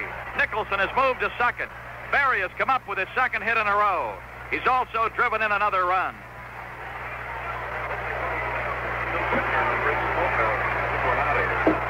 Freehan is out on the mound talking to Lolich. It's now four to three, Tigers leading. So it all started after a strikeout to Ward. Skowron was hit by a pitch. Hansen walked. Nicholson singled in Skowron. Berry has singled in Hansen. And here comes Hicks. Hicks will bat for Tommy John.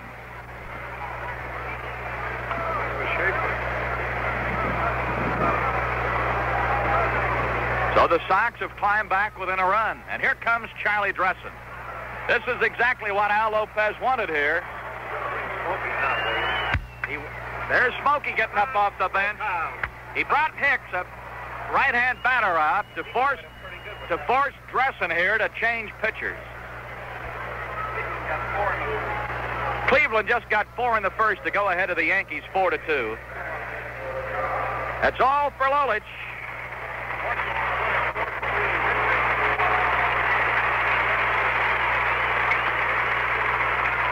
So Mickey Lolich is gone at Detroit. And Hicks will be replaced by Smokey Burgess.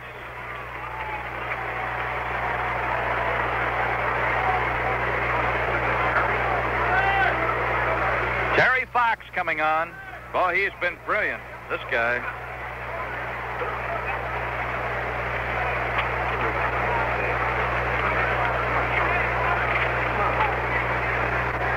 So Mickey Lolich worked five and a third innings. He was in trouble in the second, in the fifth, and now here in the sixth, they've gotten to him for two runs. Five and a third innings, three runs altogether, although the two men on could be charged to him if they score. Given up seven hits. He walked two and struck out eight, so despite his strikeout ball today, Lolich has been knocked out. Fox's base on ball strikeout ratio is not a good one for a reliever. 22 walks, 17 strikeouts, has thrown three gopher balls in 42 innings. So Smokey Burgess. Come on, Smokehouse. The old smokehouse is coming out.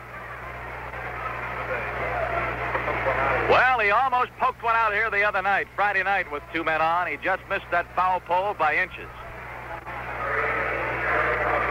So Terry Fox has been announced.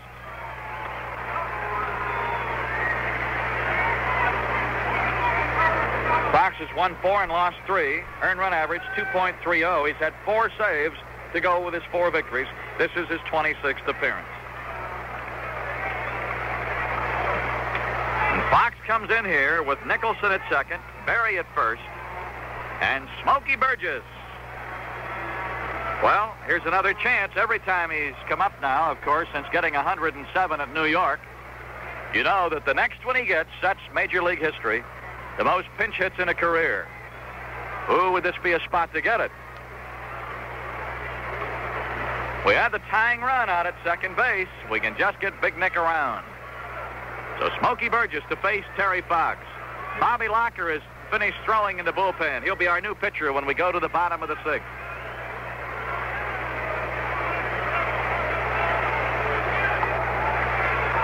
Terry Fox looking in to get the sign from Freehan. Smokey Burgess waiting. Teammates at first and second. The look. The pitch on the way. Strike is called. An off-speed breaking pitch caught the outside corner to Smokey, and it's 0-1. So the Sox, who were down by four after the first four innings here today, have now climbed back within a run. Ball game is in the sixth. Lolich is gone. Fox is on. Nishwitz and Navarro are throwing in the bullpen. Terry Fox drops the arms, checks the runners. Here's the pitch. Swing and a foul. He just spun one right down off his instep. And it's strike two to Burgess.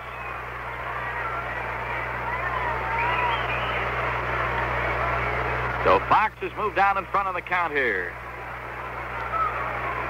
Smokey Burgess back here talking with the umpire now. Freehan walks about 10 feet in front of the plate and hollers something out to Fox. Nicholson is at second. He drove in a run with a hit. Berry is at first. He had an RBI single. Skowron and Hansen have scored the runs. So the Sox with a chance to get right back in here now. Fox shakes off Freehan, shakes him off again. He's ready. The 0-2 pitch. Swinging. There's a liner down the left field line. It is a hit. It's going to go to the corner. Here comes Nicholson. Score tied. Here comes Berry. The Sox lead. And they got to stop the game here now and give Smokey that ball. They're going to stop the game and give Smokey the ball. Here's Ed Runge getting it now. They're saving the ball for Major League history for Smokey Burgess. And he drives in two runs with it. And the Sox go ahead for the first time, five to four. And they're now making the announcement on Smokehouse as he gets the double. And it's pinch hit number 108. And listen to the hand for Smokey Burgess here in Detroit. Not only that, uh, Milo, there were two strikes on him when he hit that ball. So this guy is one of the most amazing hitters we've ever seen. He just doubled into the corner with two strikes and no balls called, and boy, was that a beautiful hit. Sox go ahead for the first time in this game, five to four. Burgess got that liner down the left side and rolled to the corner beyond the bullpen. It chased Nicholson in with a tying run. It got Berry across with a lead run. Burgess himself is now at second. Here's the pitch to Buford. Down low a ball, and it's 1 0. Whoa, Smokey. Smokey Burgess. Too bad we can't take Smokey to the London Chop House tonight. well, somebody ought to set up something for that guy. Here's the pitch. Into the dirt at the catcher's feet, and it's ball two. A four-run sixth has put the Sox on top of Detroit.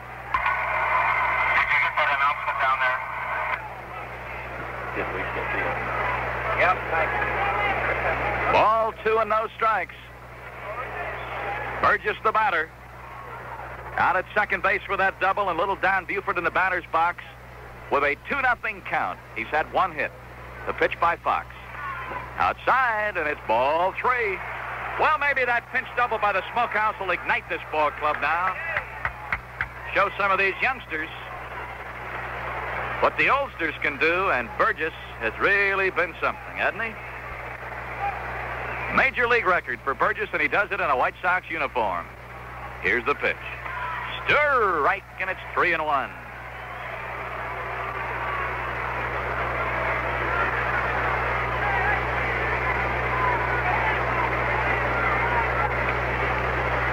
That ball has been put back into the clubhouse now. Smokey will never let that one get away.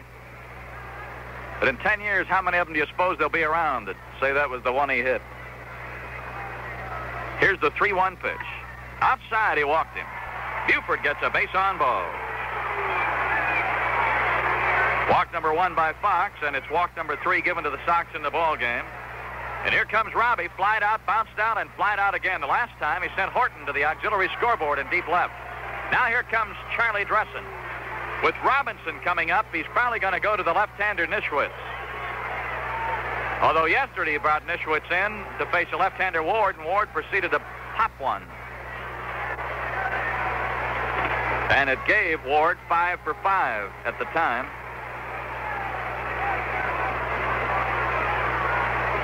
So Charlie Dressen is going to his bullpen again, and that's who it'll be, Ron Nischwitz, who faced only one batter yesterday. That was Ward, and Pete came up with a hit. So you have Burgess at second, Buford at first. Four runs are in. There's still only one out. Ample opportunity here to still have a bigger inning, and the Sox are leading five to four. Remember tomorrow night, the Cubs will be at Sox Park for the boys' benefit. Wonderful cause. Try to get out and see that one. A lot of the Cub fans come out for that, of course, because a lot of the good Cub fans don't have a chance to. Here's Cater going into run for Burgess. Danny Cater running for Burgess.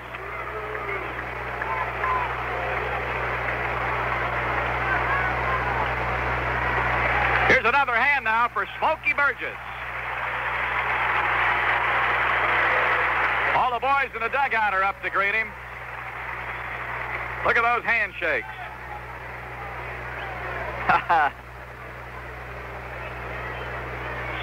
As we were saying tomorrow night, a lot of the Cub fans, of course, get a chance to come out and see a night game, and it's a big game. It's important to the boys' baseball program in the Chicagoland area.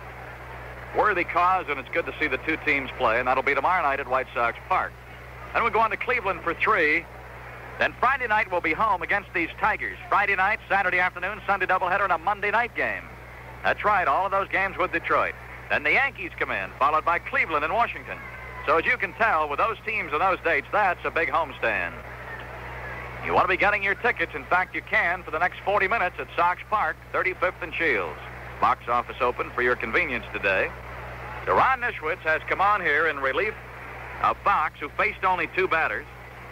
He gave up a double to Burgess, and he walked Buford.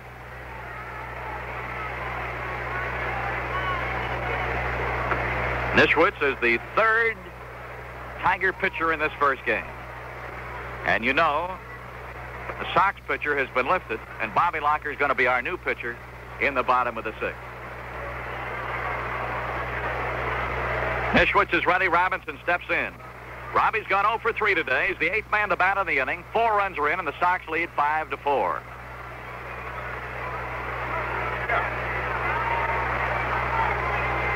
Now Ron Nischwitz getting ready to work to Floyd Robinson.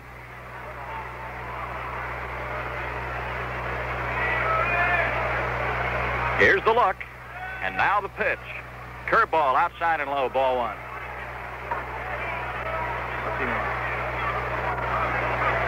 108 that sets a record. Beats Red Lucas.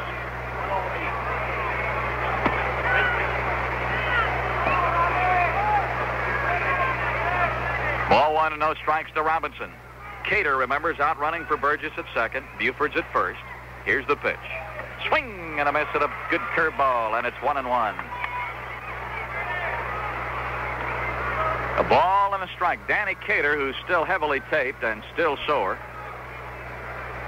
but uh, is able to run. Not able to swing a bat, however. A ball and a strike to Robbie. Trying to keep it going here in the sixth as we go on top for the first time today. An off-speed breaking pitch a little high, and it's ball two, strike one. Robbie almost went after that one, but he held up, and it's two and one. We were down four to nothing at the end of four. A Berry homer in the fifth made it four to one. Four runs in this inning, and it's five to four White Sox. And Smokey Burgess, one of the heroes in this inning, and what a way to get that record-breaking pinch hit. A double that drove in two runs. Here's the 2-1 pitch. Swinging and a smash. Look out, Donald Gutteridge. Boo. Can't have anything happening to him. I won't get my laundry done. The little laundry man at first, Don Gutteridge. Ball two and strike two.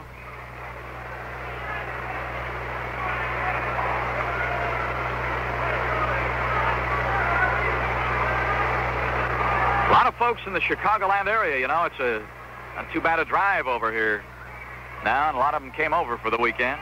It's a ball outside, and it didn't miss by much. Robbie almost reached across to get it. But let it go by, and it just dropped off the corner at the knees, and ball three, strike two. Full count now to Robbie. Get him on and load him up for Romano and have it inning.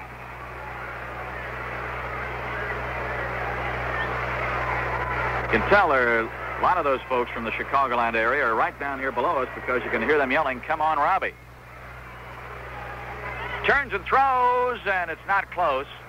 In fact, it almost looked for a second like Oyler had missed the play and was late covering. And Nischwitz realizing that and just lobbed the ball back. He'd have let that ball go when he usually would have in that situation, he'd have thrown it into center field. All right, full count. Runners first and second. Here's the pitch. Ball four, and the bases are loaded in Detroit with White Sox. Cater has gone to third. Buford is walking to second. Robinson is on first, and here comes Charlie Dressen. And Nischwitz, for the second day in a row, looks like he's going to face exactly one batter. Yesterday he came in, Ward hit him.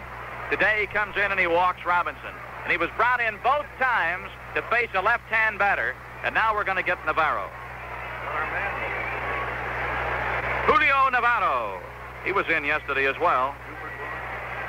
Two walks in a row after Burgess's double. Romano will be the batter, and he will be the ninth man in the inning to go to the plate for the White Sox. So Charlie Dressen, there's really a mutton Jeff out there now. Dressen by Nischwitz. Nischwitz is a big fella. And Dressen, of course, short, especially the way the players are today. Now Navarro has come on. Navarro worked one-third of an inning yesterday. He came on and got Skowron to hit into a force play to end the game. So Romano now has a chance to give us some daylight. It's five to four White Sox. There's a man on every base. There's only one out. A long fly ball can give you a run. A base hit can possibly give you two and keep an inning going. And with a right-hander on the mound and nobody throwing into bullpen, and Ward is due up next.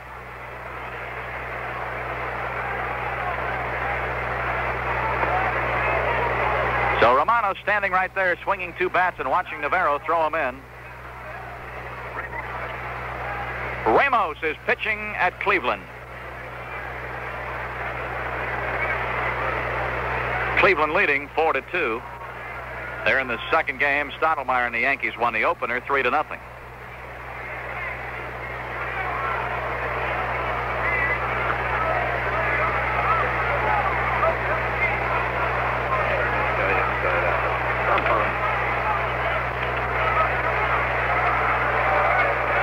Stottlemyre won his 11th today. Realize that fella hasn't been in the big leagues a year yet?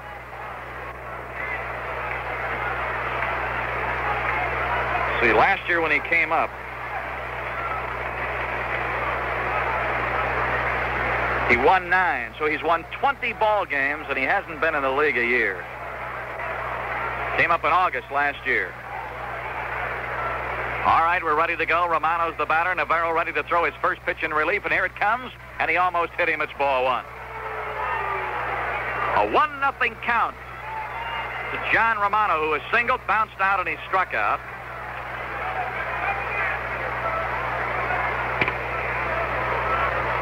Sox on top. Here's the one nothing to Romano. Almost hit him again, and it's ball two. There's nobody throwing in the Tiger bullpen.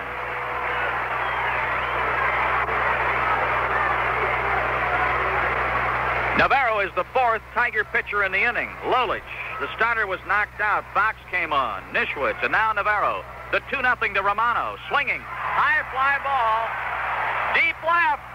This ball is gone. It's a grand slammer for John Honey Romano. And the White Sox have come back with a vengeance. John Romano just hit a towering drive way back with a man on every base. Oh, what a blast. And look at the reception committee for Romano. It was Cater running for Burgess, scoring first. Then Buford. Then Robbie. And John Romano hit a towering fly ball that went over the 370 sign and about five rows into the lower seats. Score is now 9 to 4. And the White Sox are leading. Here's Ward, the 10th man to bat in the inning, and it's down low a ball. Oh, he kissed one. Four RBIs for Big John. There's a ball inside to Ward. So, Bob, there's another one of the situations where you wonder about right-hander, left-hander business. That's right. Oh, boy, have we been waiting for this for days. Seems like months. They've scored eight runs here in this inning. And we told you about the Tigers haven't lost on Saturdays. They have a rough time on Sunday. They're 4 and 15. Here's a line drive hit. Ward stings one into right center. Ward gets his sixth hit in two days. Number two off Navarro, number 10 for the Sox. Ward's first hit today. And here comes the Moose. Now Sherry is throwing in the bullpen. Skowron singled, popped up, and hit by a pitch. He scored one run. Scored nine to four. And there's still only one out.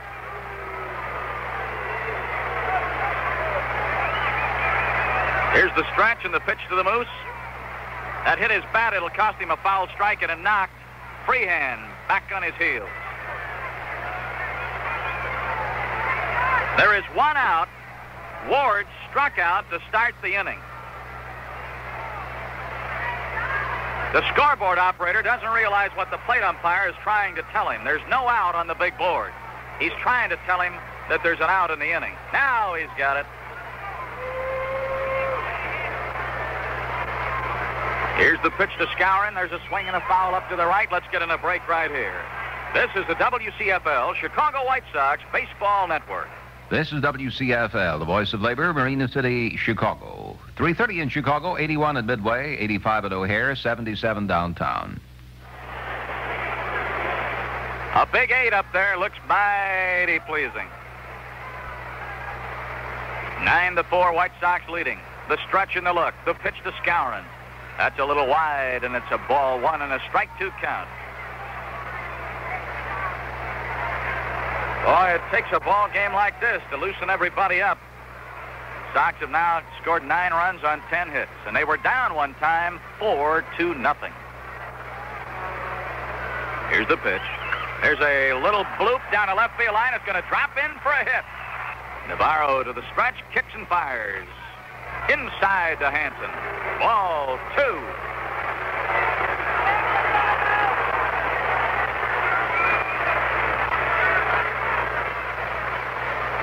Two nothing to Hansen. Sox have had six hits in this inning and have scored eight runs. The two big blows as far as features a pinch double by Burgess to set a major league record for pinch hitters, and a grand slam homer by Romano. Boy, was Romano overdue to get that big blow. Picked a great spot to get it here today. That's a ball, and it's 3 0. John Romano getting his seventh home run. Now has 20 runs batted in. Oh, if you could just get that kind of a blast out of Romano a little more often, get him going in the last two months of this season, it really helped. 3 nothing. Where does he put him? Strike call.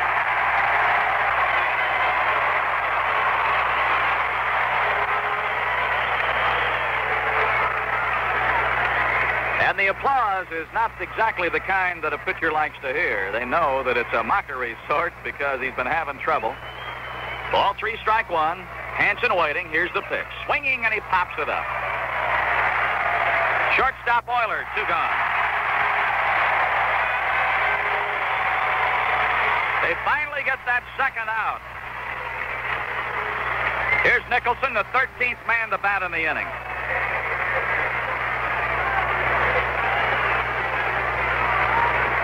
Nicholson has walked, struck out, singled in this inning, and drove in a run and later scored a run himself.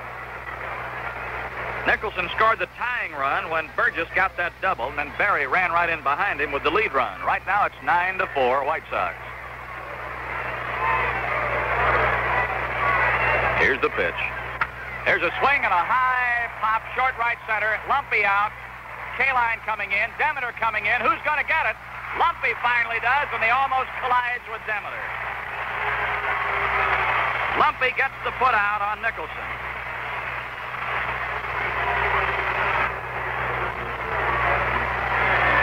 Thirteen men bat in the inning. Sox get eight runs. On one, two, three, four, five, six hits. No errors. Two men are left. We are now in the middle of the sixth, and it's the White Sox leading. White Sox nine, Tigers four. Pick a pair, pick a pair, pick a pair of six packs. Pick a pair, pick a pair, pick a pair of six packs. Take two from the Beechwood tree by Bud. Right now, you'll see a Beechwood tree at the store to remind you to pick a pair of Budweiser six-packs. This time of year, it's smart to have a good supply of cold Budweiser on hand. Why the Beechwood tree? that's because Budweiser is the only beer in America that's Beechwood aged. So, Beechwood aged Budweiser, Beechwood tree. Pick a pair. Pick a pair, pick a pair, pick a packs. Pick a pair, pick a pair, pick a pair of six packs. Take two from the Beechwood tree by Bud. Take home two. Smart way to buy. Pick a pair, pick a pair, pick a pair of six packs It's worth it. It's Budweiser. by Bud.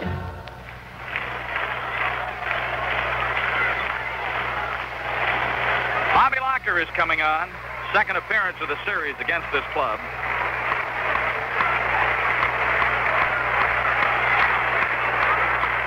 Locker's making his 33rd appearance. He's 4 and 2. He was the loser here Friday night. He's pitched almost 58 innings, earned run average of a 2.33.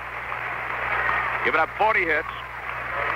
Walked 16, struck out 42, has thrown three home run balls.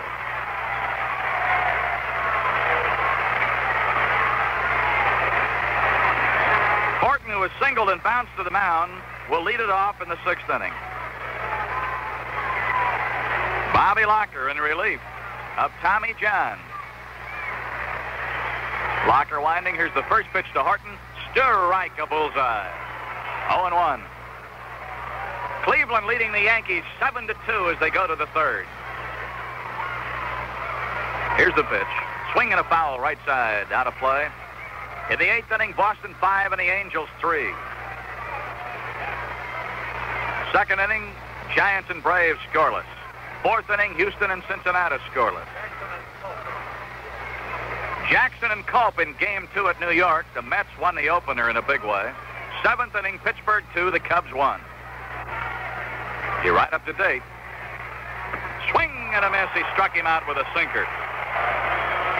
Strikeout number seven against the Tigers in the game. Number one for Locker, of course, the first man that he's faced.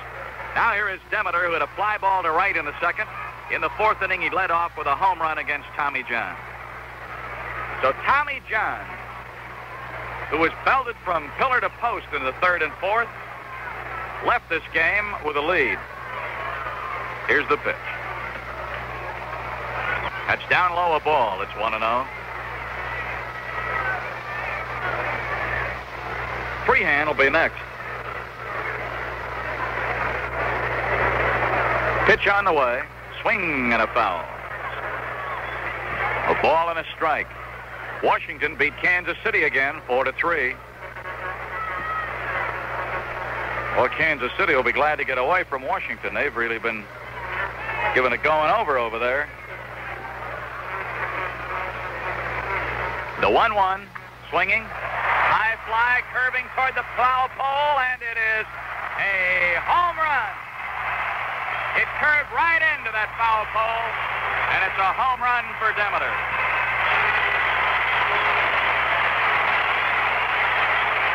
His second home run of the game.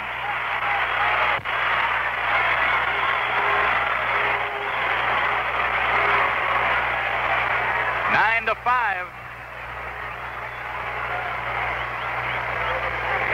In his last two times at bat, Demeter has knocked one out of here.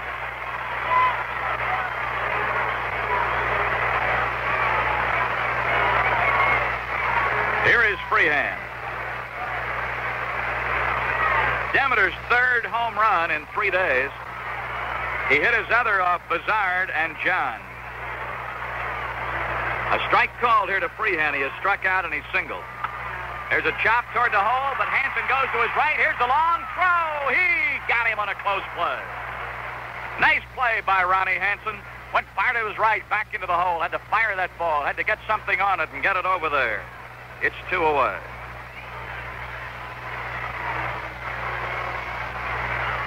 McAuliffe will bat for Oyler.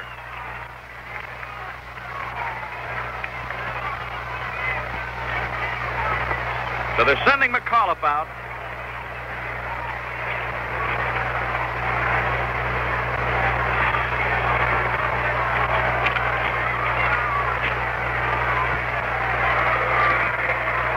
Dick McAuliffe just being announced. He's batting 294. He's had 93 hits. Leads the club, 13 doubles, 6 triples, 11 homers. Has 38 runs batted in.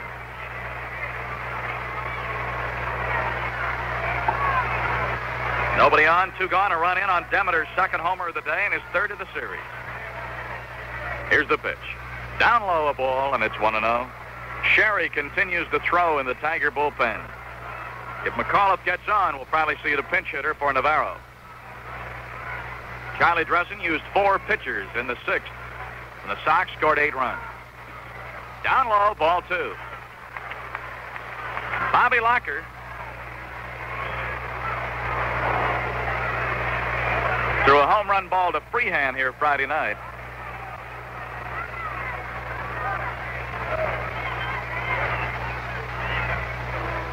Almost hit him in the elbow, and it's ball three.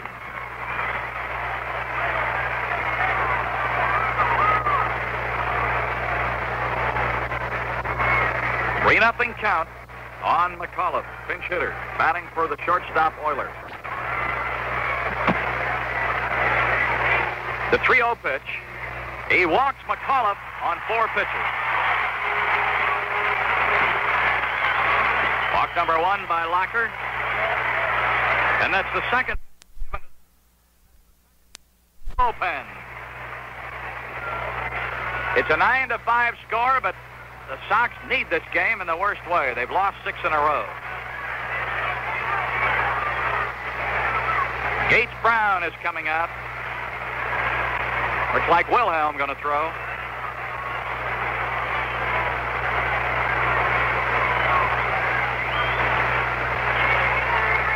That's it. It's Gates Brown. And here comes Al Lopez to the mound, trotting out. But he comes out this quickly. He's not coming out with the thought of taking him out of the ball game. He's going to come out here to talk with him now, along with Romano, because I don't think Locker's ever pitched to Brown before. Brown is hitting 202. He's had three homers, four doubles, driven in 15 runs. So Romano, Locker, and Lopez complete their conference in a hurry. Wilhelm is throwing in the bullpen. McAuliffe is at first. Gates Brown is the batter. Two out. Sox leading nine to five. That's down low. Five in a row thrown by Locker. Getting that ball just a little low here. He did it on McAuliffe. Now he starts off with one low on Brown. Here's the stretch pitch. Down low again, only about a half a foot off the ground, and it's ball two. So Sherry will be the new pitcher when we go to the seventh.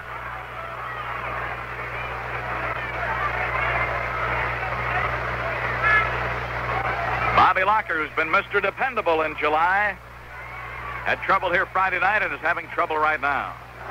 Eholm, did he hit him or not? Backed away in a hurry, dropped the bat, and no, he has not been hit, and it's ball three.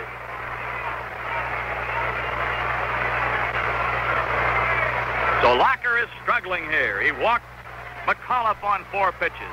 He's now missed the mark three straight pitches on Gates Brown. And Wert is due up next.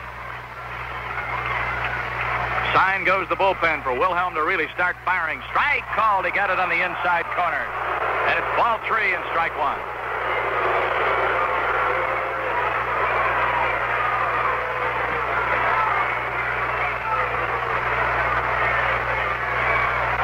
Locker'd like to get this fella and get out of this inning. Here's the pitch. Stir Strike, and it's three and two.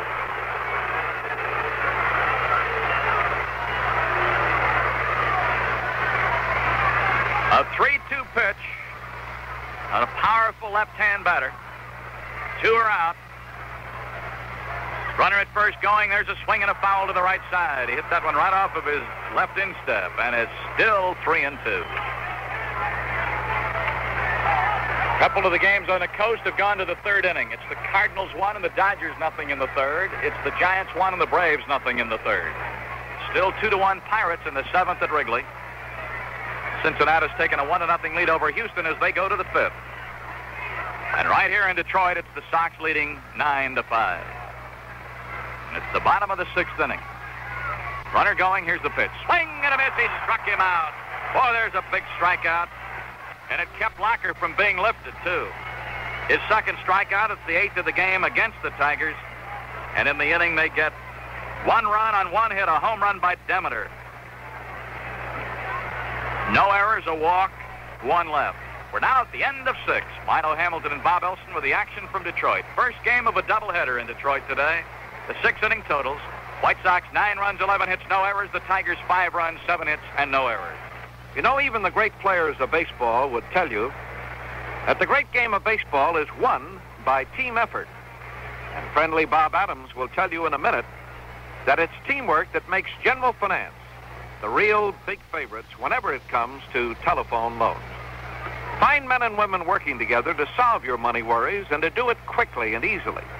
And these money experts make loan by phone really possible. Just call friendly Bob Adams at General Finance today. Yes, even though it is a Sunday. And then relax while the gang goes to work and they set up all the details. Whenever you stop by tomorrow at any one of our 50 General Finance offices in Chicagoland, your money will be ready and waiting. Remember, Friendly Bob has a whole team of experts just waiting for your call and to give you immediate service on a loan. And over three, 2020.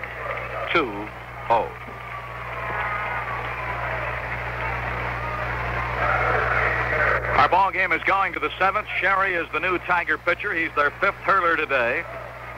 And Sherry, as he comes on for the 28th time, has won three and he's lost four. Earn run average of a 3.32. He's thrown three home run balls in 57 in the third inning. Base on ball strikeout ratio even, 26 each. 52 hits in 57 innings. The pitch to Berry is a ball, and it's 1 0. Cleveland, 7, Yankees, 4, third inning. Swing and a miss by Berry. Berry homered in the fifth inning and singled and drove in a run in the sixth inning.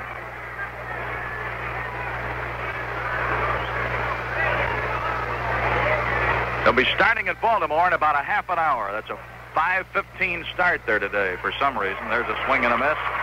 Ball one and strike two to Berry. Berry's two for three. Seventh inning, game one. Sox leading nine to five.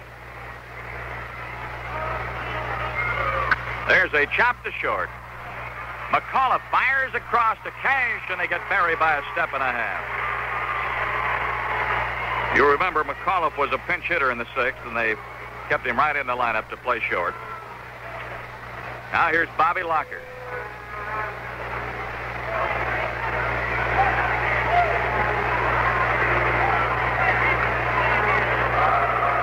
Bob Locker will bat, but nobody on in front of him and one away.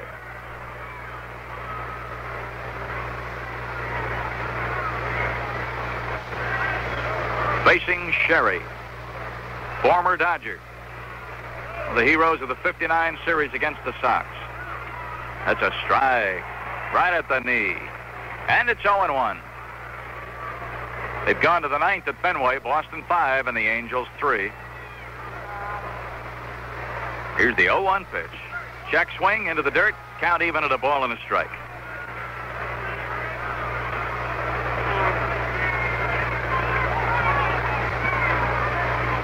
Here's the 1-1 pitch. Swing and a miss. Ball one and strike two. Buford will be next. Sox have out hit the Tigers 11 to 7, outscored them 9 to 5. Burgess and Romano had some big hits in that eight-run sixth. That's a ball, and it's two and two. Eight runs in the sixth inning for the White Sox. Burgess had a pinch hit double. It set the major league pinch hit record and also drove in two runs. Swing and a miss, struck him out. Number one for Sherry. And number nine in the ball game against the Sox.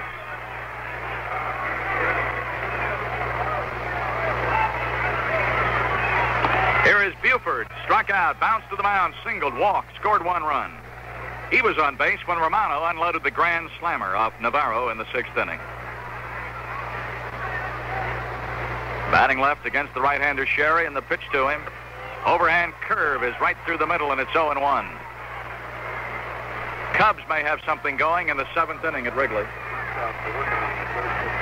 Pirates are using their third pitcher in the inning. Look out, he threw right at his head. Buford has to duck down in a hurry to get out of the way of that one. And it's even at a ball and a strike.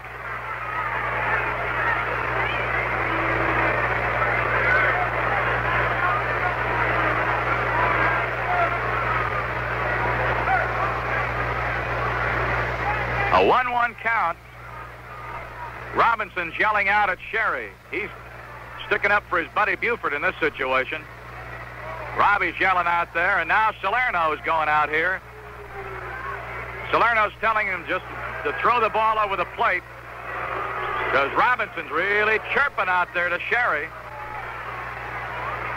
Making an accusation, I imagine, after the last pitch that Sherry was throwing at Buford. Here's a bunt. And Buford right there, I think, was bunting, hoping that Sherry would have to come over and cover.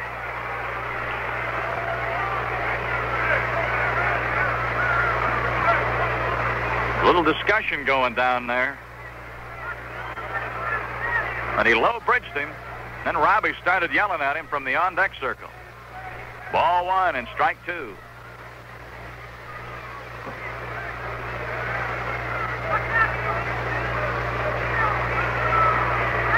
Here's the pitch. That's a let up outside, and it leveled it at 2 2. There are two out. Berry bounced out. Locker struck out. Nobody on in the Sox seventh, and the Sox have a four run lead. After being down at one time, four to nothing. Into the dirt, and it's a full count.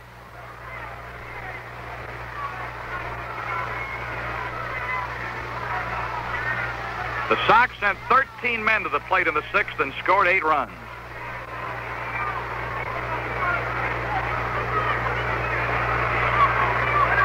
Sherry gets the sign from Freehan. Now he's ready.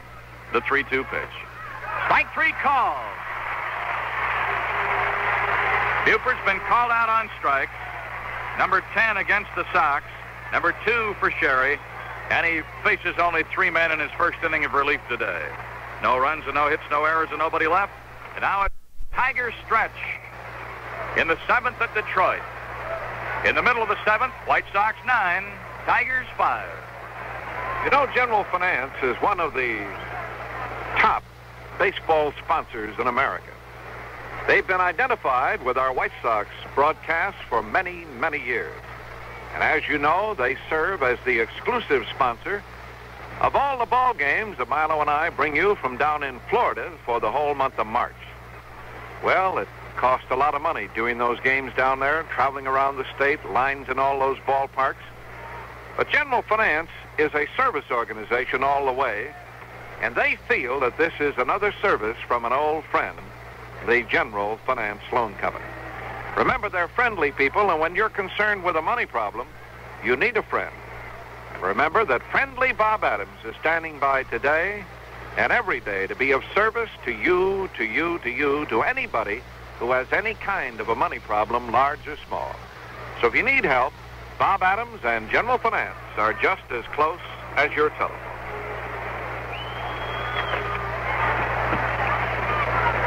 We're going into the bottom of the seventh now, and a crowd settling down at Tiger Stadium. It'll be the top of the order, Don Wert, Jerry Lumpe, and Norm Cash, to face the right-hand reliever, Bobby Locker.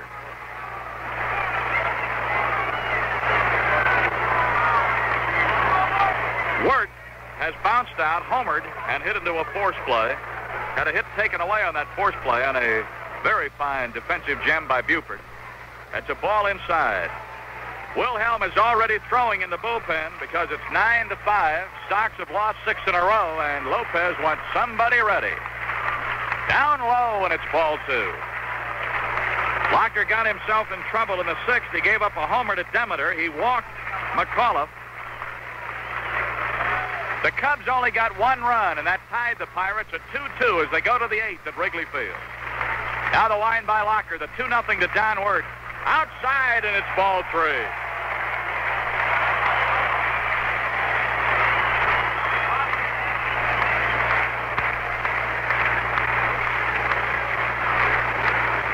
The Locker digging himself another hole here in a hurry. Now Lopez and Ray Berres looking toward the bullpen.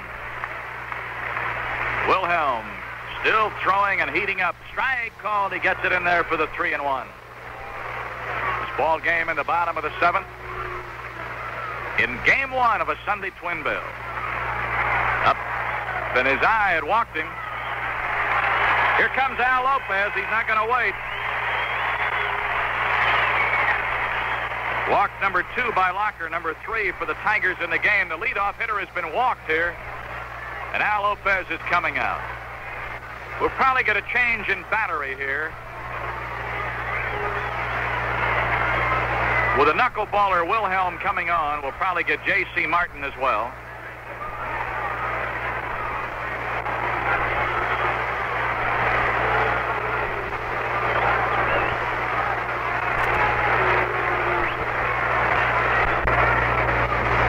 So Is throwing, and Martin is down in the dugout getting that catching paraphernalia. Fourth inning, Cleveland seven, Yankees four. Second inning, Kansas City 1, Washington nothing. But Washington's been coming from behind in most of those games over there. Durham against O'Donohue in that one. Ninth inning, Boston 5, Angels 3. Let's get a break in here as we're just about a minute away from 4 o'clock. This is the WCFL Chicago White Sox Baseball Network. This is WCFL, the voice of labor, Marina City in Chicago. 83 degrees officially at 90 seconds before 4 o'clock.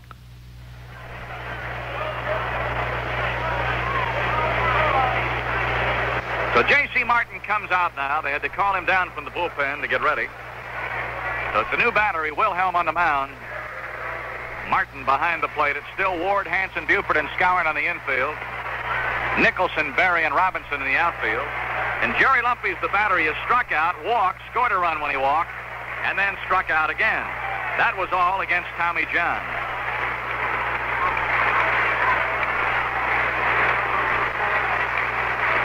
Lopez is trying to move somebody here. Ward, he's trying to get him over a little closer to the line. That's a ball, it's low, and it's 1 0. Wert at first, he led off with a walk against Locker. Lumpe the batter, then it'll be Cash. Knuckleballer Wilhelm ready. Here's the pitch.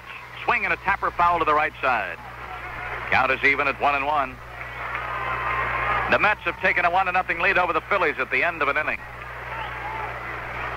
Casey Stengel probably watching and listening in his hospital room. Broken hip. He'll be operated on in a day or two and maybe out for the season. The 1 1 pitch. It's a ball, and it's 2 and 1. Detroit led 4 to nothing at the end of four. Sox had an eight run sixth. Right now, it is 9 to 5 White Sox. The 2 1 pitch. Swung on, and there is a shot, a hit into right field. Wert going to take off for third, and he will make it as Hansen cuts off the throw. Wert to third on Lumpe's ground single to right.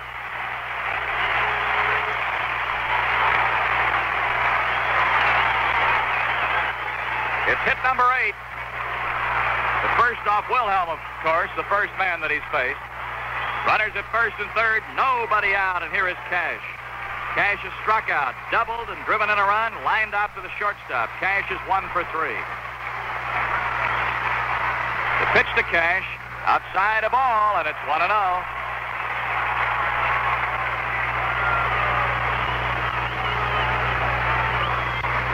Now the center fielder, Berry, is asking the second base umpire, Paparella, to just move a bit to the right side as he's blocking his vision in toward the mound and the plate. Now this Tiger crowd coming to life again. There's a smash to first. Skowron to short out. Back to first. Safe. No double play and a run scores. Wert scores. Lumpe is cut down on the force. Three to six if you're keeping a card. Skowron to Hansen. Cash is safe over at first base. They did not get the double play. You know, Milo, actually, Skowron made the wrong play on the ball. He had the ball there at first base. All he had to do was stay on the bag, and the runner from third wasn't going to score. If he did, he had a play on him. The pitch to Kaline is a ball. It's 1 0.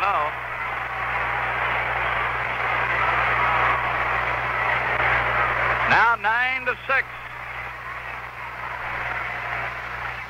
Swing and a foul way up to the right out of play. Now that lead cut to three.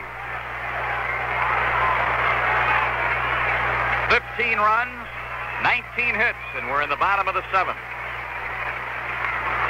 There's only one out. Runner at first is Cash. Low and away, and it's two and one to Kaline.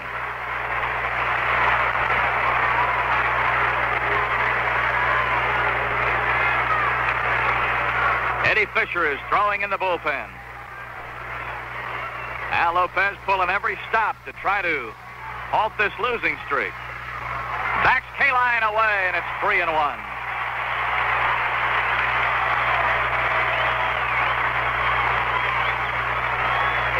Wilhelm has given up a single. Cash was safe when they didn't get the double play. A run is in, and the Sox are leading nine to six. It's the Tigers seventh at Detroit. Kaline today has had one for three, a single, and he drove in a run with it. That was back in the third inning. Cash, the runner at first. Takes the lead as Wilhelm goes to the stretch. Here's the 3-1 pitch. He walked it. Cash to second, Kaline to first with a base on balls. And here comes Al Lopez.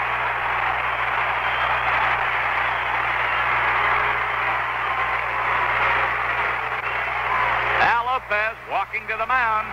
He's got Eddie Fisher throwing.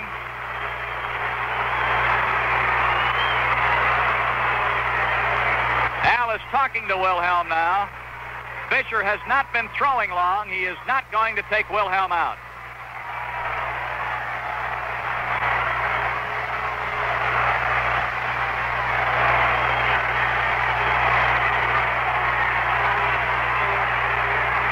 And here is Horton. He is singled, bounced out, and struck out. He is one for three.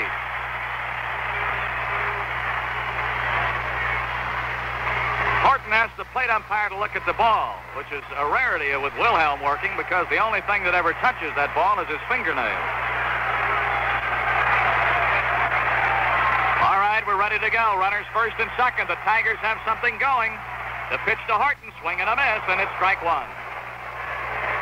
A run is in. There's only one out. Cash at second. Kaline at first.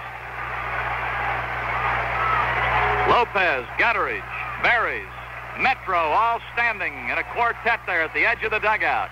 Here's the pitch. High, a ball, and it's one and one.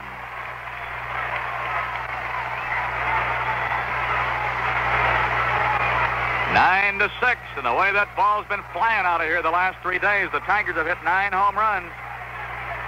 Now Lopez realizes got to have somebody ready, and he's got Fisher throwing. Wilhelm is our third pitcher today. Here's the pitch. Swing, and a foul back. Bounces right up against the bottom of the screen. And it's ball one, strike two.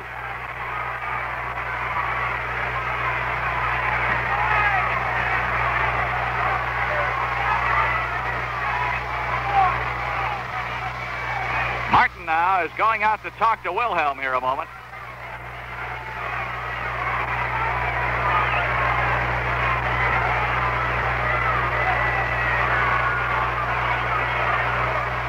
Back toward the plate. Now he goes back to the mound again. All of this, of course, designed to give Fisher just an opportunity to throw maybe three or four more pitches. The difference of having him ready and not being ready. Ball one, strike two. Horton the batter. Wilhelm to the stretch. The check of the runners. Here it comes. It bounces away from Martin, but not enough for anybody to move. Wilhelm and Martin uh, questioning the call a bit on the pitch. Wilhelm thought he had him struck out. But Salerno motions that the pitch was outside. So it's two and two. Here's the pitch. Swing and a miss, and he struck him out. Two gone. First strikeout for Wilhelm, number nine against the Tigers in the game. Two away in the inning, and here comes Demeter, has hit home runs in his last two trips to the plate.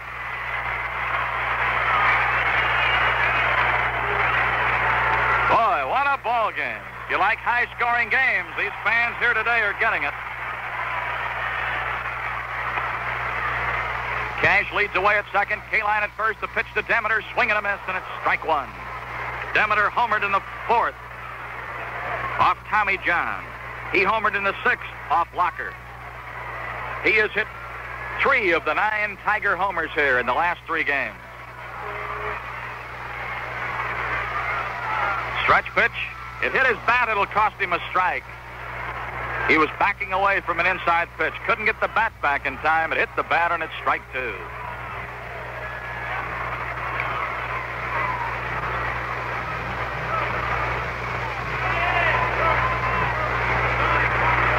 With a new baseball. The veteran right-hander goes to the stretch. Here's the pitch. Swinging, line drive short. Hansen has it. Side has been retired. Demeter lines out to Hansen. That's it in the seventh, but they get a run to climb within three. One run on only one hit. There were a couple of walks in the inning. No errors. Two men are left. We're now at the end of seven in game one at Detroit. Milo Hamilton and Bob Elson with the story of a big day of baseball here for you. After seven, White Sox leading nine runs, 11 hits. The Tigers six runs and eight hits. You know, with General Finance, everybody from President Dick Trinkman on down, all the managers and members of all the office staffs are all great baseball fans and great boosters for the White Sox. And that's why every March, and they've been doing it for many years, they serve as the exclusive sponsor for all of our ball games played down in the great state of Florida. Well, General Finance is at your service anytime that you're concerned with a money problem, and I'd like to point out that it doesn't have to be a large problem. You don't have to need five or six hundred or a thousand dollars. It can be a need of fifty or seventy-five or a hundred dollars between paychecks or vacation money. Right today, even though it's Sunday, friendly Bob Adams and General Finance are just as close as your telephone. Andover three two oh two oh.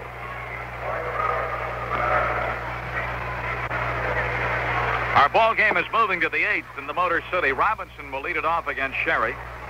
Robbie has walked once today and scored a run. He was on base when Romano hit the grand slam in the sixth. Robbie's 0 for 3.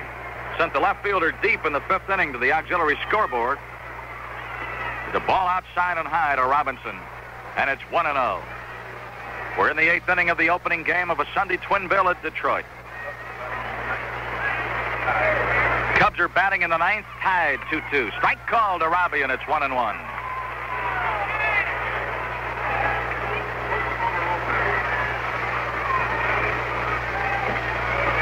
Earl Wilson beat Marcelino Lopez 5 to 4 at Fenway. Boston beating LA 5 to 4.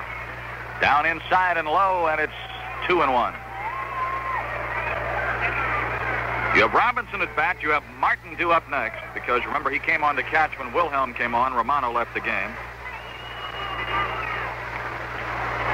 Pitch to Robbie. Swing and a bouncer foul. First base side. Don Gutteridge grabs it. So it's two and two to Floyd Robinson. Well, that's quite a battle at Wrigley today. 2-2 in the ninth. Cubs and Pirates. And we got a slugfest going here. Home runs, extra base hits, a lot of pitchers, a lot of runs. Nine to six, White Sox leading. Gladding is throwing in the bullpen. Swing a miss.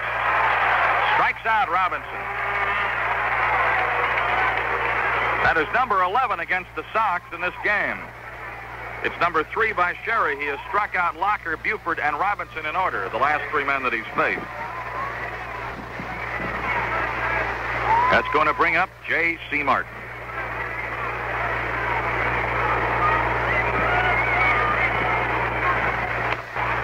Here is J.C. Martin up for the first time in this game. J.C. batting 268. 12 runs batted in, seven doubles, no triples, one homer.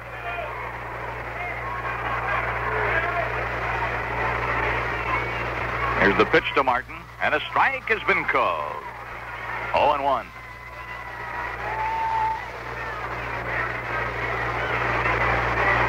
Nobody on, one gone. It's the eighth inning.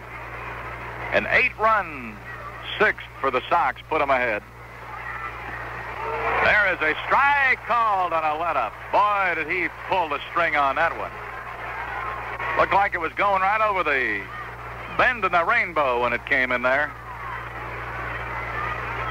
Strike two to J.C.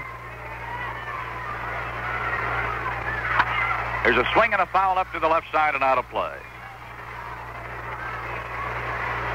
Sox put nine runs into two innings, one in the fifth, eight in the sixth. The Tigers have scored in four innings, three in the third, one in the fourth, one in the sixth, and one in the seventh. Sox with a three-run edge as they bat in the eighth inning. Here's the pitch. Swing and a miss. He got him with an off-speed breaking pitch again. Strikeout number 12 against the Sox. Four in a row for Sherry. Here comes Pete Ward. He's had one hit in four trips.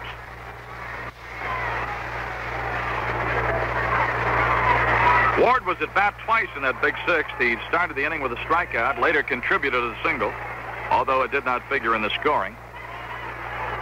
He went to bat right after Romano's grand slam. Stir right. After showing all that slow stuff to Martin, now he zips the fastball by Ward. Strike one.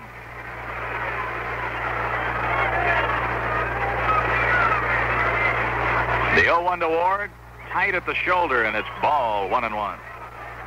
Charlie Dressen is probably talking to himself the way Sherry's pitching.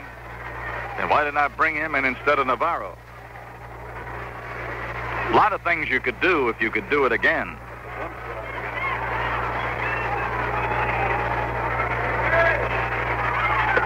Swing and a miss by Ward, and it's ball one, strike two.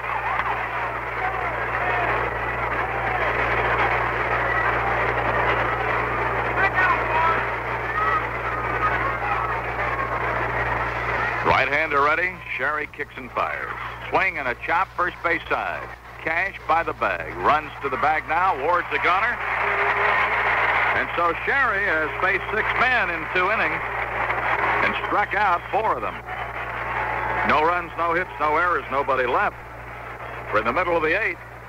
Sox nine, Tigers six. You know, this July of 1965 can be the happiest Christmas you've had in a long time. That's right. At all general finance offices, it's Christmas in July.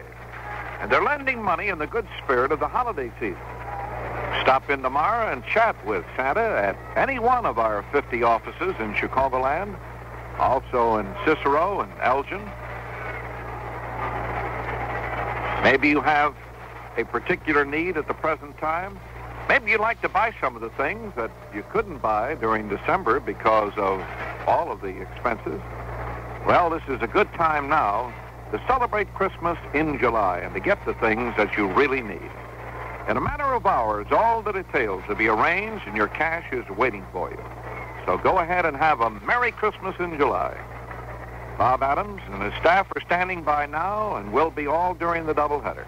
The number to call is Andover 3 2020. Bottom of the eighth, Wilhelm. Will work on Freehan. Then it'll be McAuliffe, and probably a pinch hitter because Gladding is continuing to throw in the bullpen.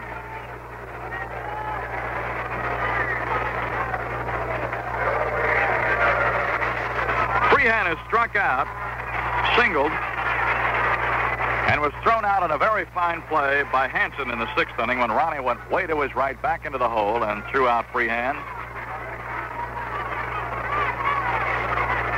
There's a swing and a foul to the right side. They've gone to the 10th inning at Chicago. Pirates and Cubs, 2-2. And the other Chicago entry here in Detroit, the Sox are leading the Tigers 9 to 6. Hoyt Wilhelm working on Freehan as he starts the wind. Here's the 0-1 pitch. There's one that goes by Martin to the screen, and it's even at a ball and a strike. By contrast, there's some low-scoring games in the National.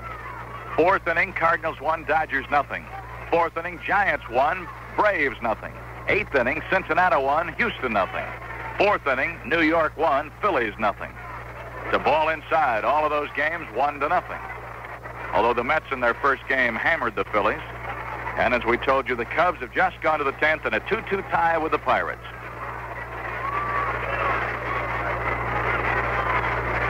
Wilhelm ready and the 2-1 pitch to Freehan. Swinging, foul way down to the left side. It was never fair, and it's 2 and 2.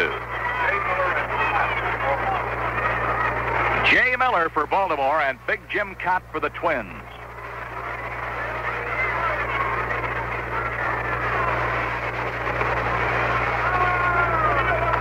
Swing and another tapper foul to the right side. So it's still two and two to this big burly catcher of the Tigers, Bill Freehan.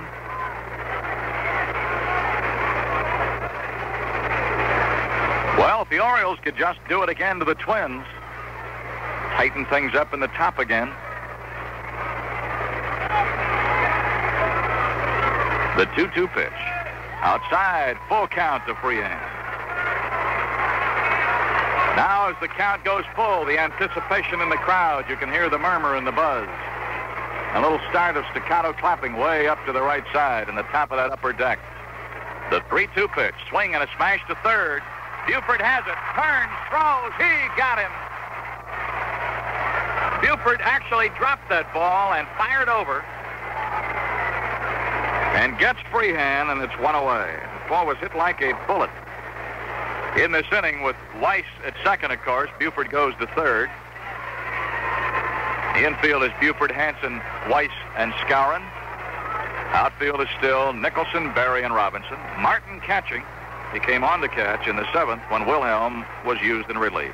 That's a strike, and it's called to McAuliffe. McAuliffe was a pinch hitter in the sixth inning and walked. This is his second trip to the plate in this game. No official time at bat. Down low, and it's a ball and a strike. 1-1 to McAuliffe. See the fellow out to hit is probably Northrup, and it is. An outfielder, Ron Northrup, is on deck. Swing and a miss. Ball one and strike two.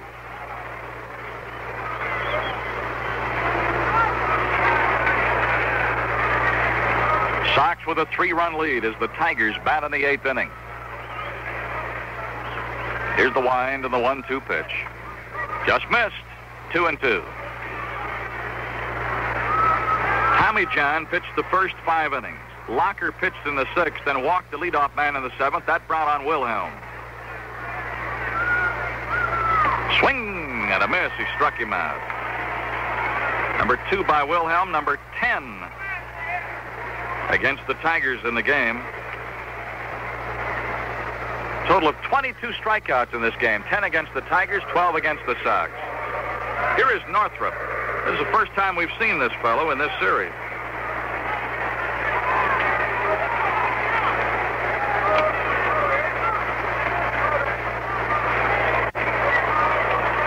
Northrup the hitter. First pitch is a ball, and it's 1 0. Left-hand batting outfielder. Hitting 213. That's a strike, and it's called. Youngster getting a look at that dancing medicine ball here. He's had nine doubles, two triples, and a couple of home runs. Driven in 12 runs.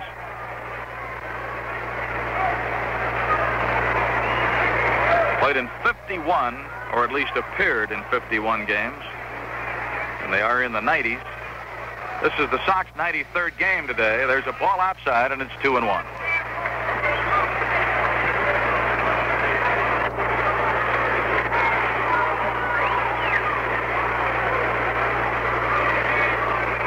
The line by Wilhelm, and there it is. It's strike called at the letters, and it's 2 and 2 with two out.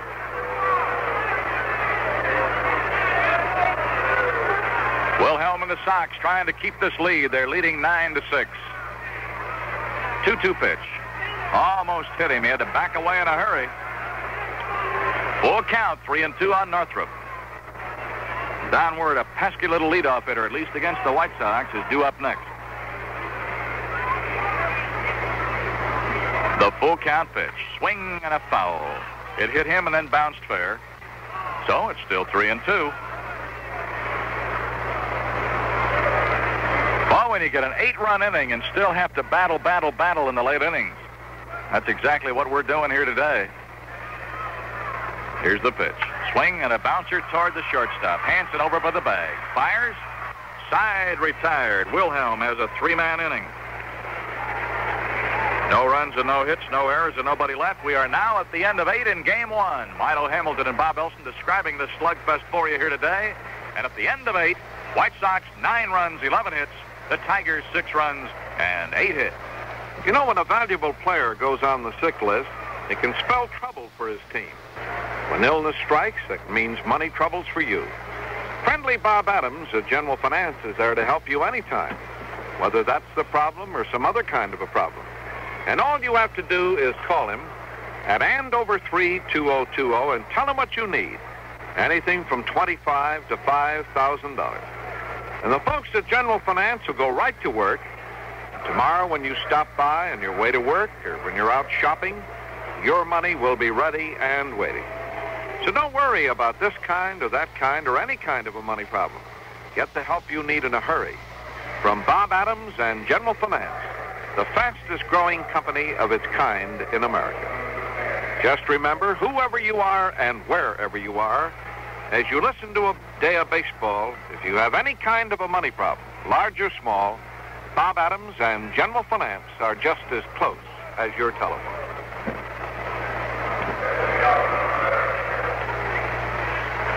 Bill Skowron will lead it off here in the ninth. The Moose has had two for three, a single, popped up, hit by a pitch.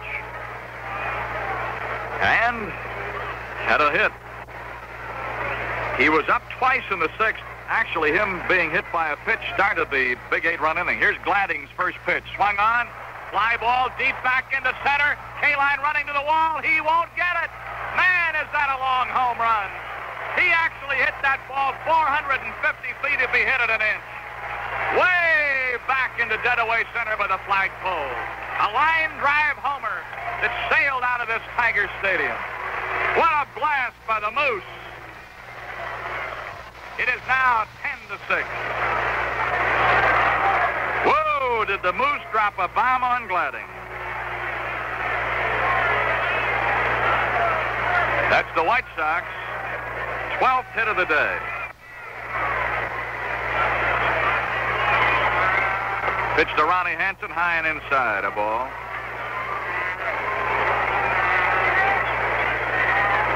Well, Bob, you don't very often see a ball hit that far as a line drive. No, that was right next to the flagpole. It was between the pole and the 400-foot mark in left center field and went way in. You couldn't pick a further point in this ballpark to hit that ball to, and that was some clout. There's a swing by Ronnie, and he fouls it. Gladding is the sixth Tiger pitcher in the game. Berry Romano and Skowron have homered. There have been six home runs in the game. They've gotten them from Wert, Demeter, and Demeter again. So we'll have a four-run lead at least when we go to the bottom of the ninth. Pitch to Hansen. High and away, and it's two and two.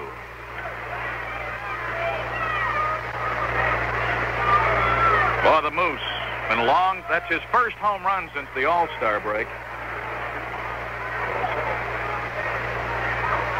Ball two and strike two. Here's a bouncer foul on the third base side. Wert hit his off John back in the third. Demeter got his first one off John in the fourth. Demeter hit another in the sixth off Locker. Berry hit his off Lolich. Romano hit a grand slam off Navarro. And now Skowron leads off the ninth with a home run off Gladding. It was our eighth home run off Tiger pitching, the first off Gladding. We've hit three off Lolich. There's a swing and a foul, and the bat flies toward the shortstop. Still two and two.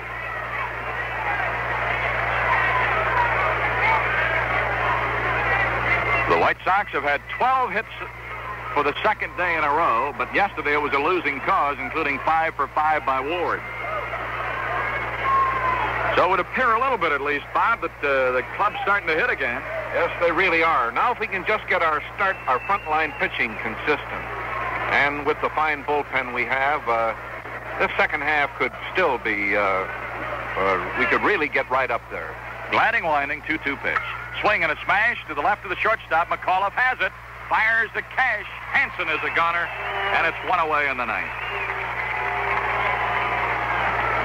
That's going to bring up Dave Nicholson. He has walked, struck out, singled, driven in a run, and scored a run, and popped up. So Big Nick is one for three.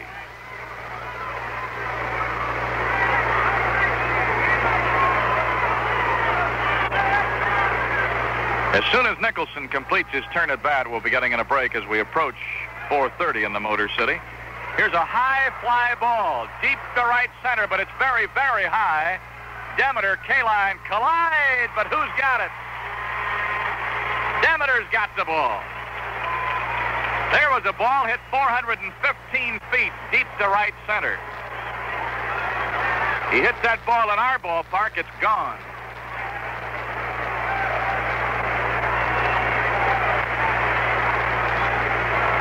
Mr. Gladding will be shell-shocked here. Skowron hit a line drive 440, and Big Nick just hit one 415, and it didn't go out. Here's Berry. Berry's had a homer and a single, driven in two runs, and scored twice. First pitch, strike called. Ken Berry, center fielder. Strike called. 0 and 2. Gotten two in here on Ken.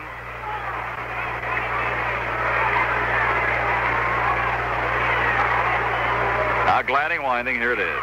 Swing and a miss. He struck him out on three pitches. That is the 13th White Sox to strike out here today.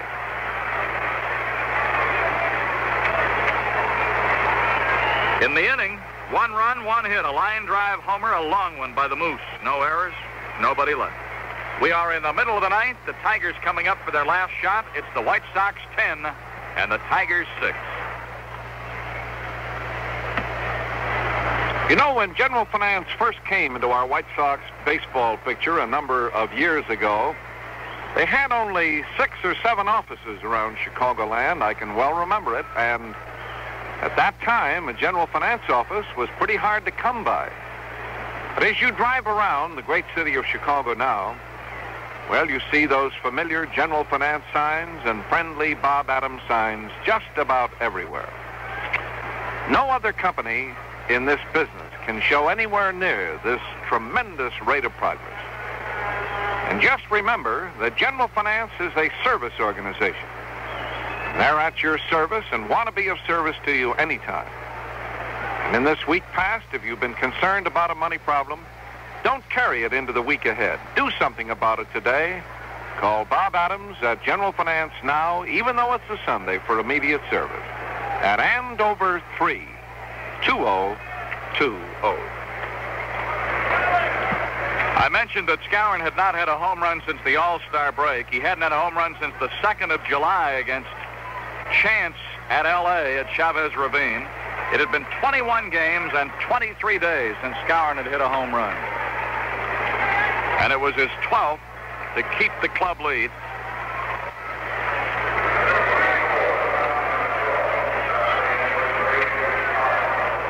Tommy McCraw's in to play first base. Weis at second, Hansen short, Buford at third, still Big Nick, Berry, and Robbie in the outfield. Wilhelm ready to pitch in the ninth, and Wert is the batter.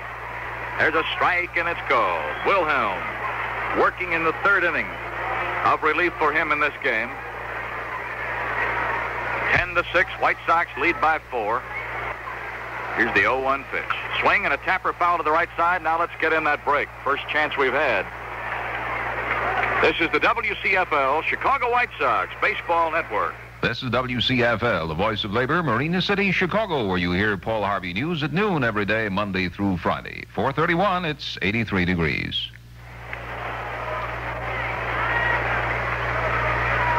Strike two to Wert. He has homered and walked. Scored two of their six runs. He scored the first one and he scored the sixth one. It's outside and it's ball one, strike two. Well, if the Sox can hang on to this, this will really be a come from behind. We were down four to nothing at the end of four innings. There's a bouncer foul to the right side. Wert trying to do what a lot of the hitters do against Wilhelm, just trying to hit that ball to the opposite side. It's fouled off a couple, and it's ball one and strike two.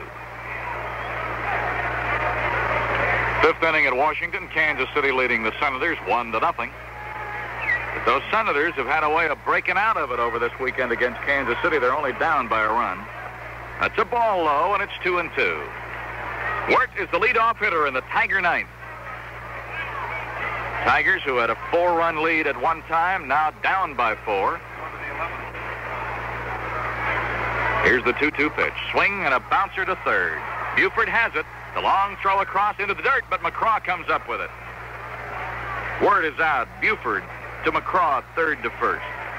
They've gone to the 11th inning at Chicago. Pittsburgh and the Cubs still in a 2-2 tie. And tomorrow night, the Cubs and the White Sox play at Sox Park. The benefit of boys baseball in the Chicago area. Here is Lumpe. He's walked, singled, struck out twice. Here's a pop. Martin, if he can find that ball, if the umpire will move, there it is. Two gone. Martin was a little undecided on which way to go. Salerno was trying to judge from Martin's move which way he should go, and they almost, I thought for a minute he was going to ask him for a dance.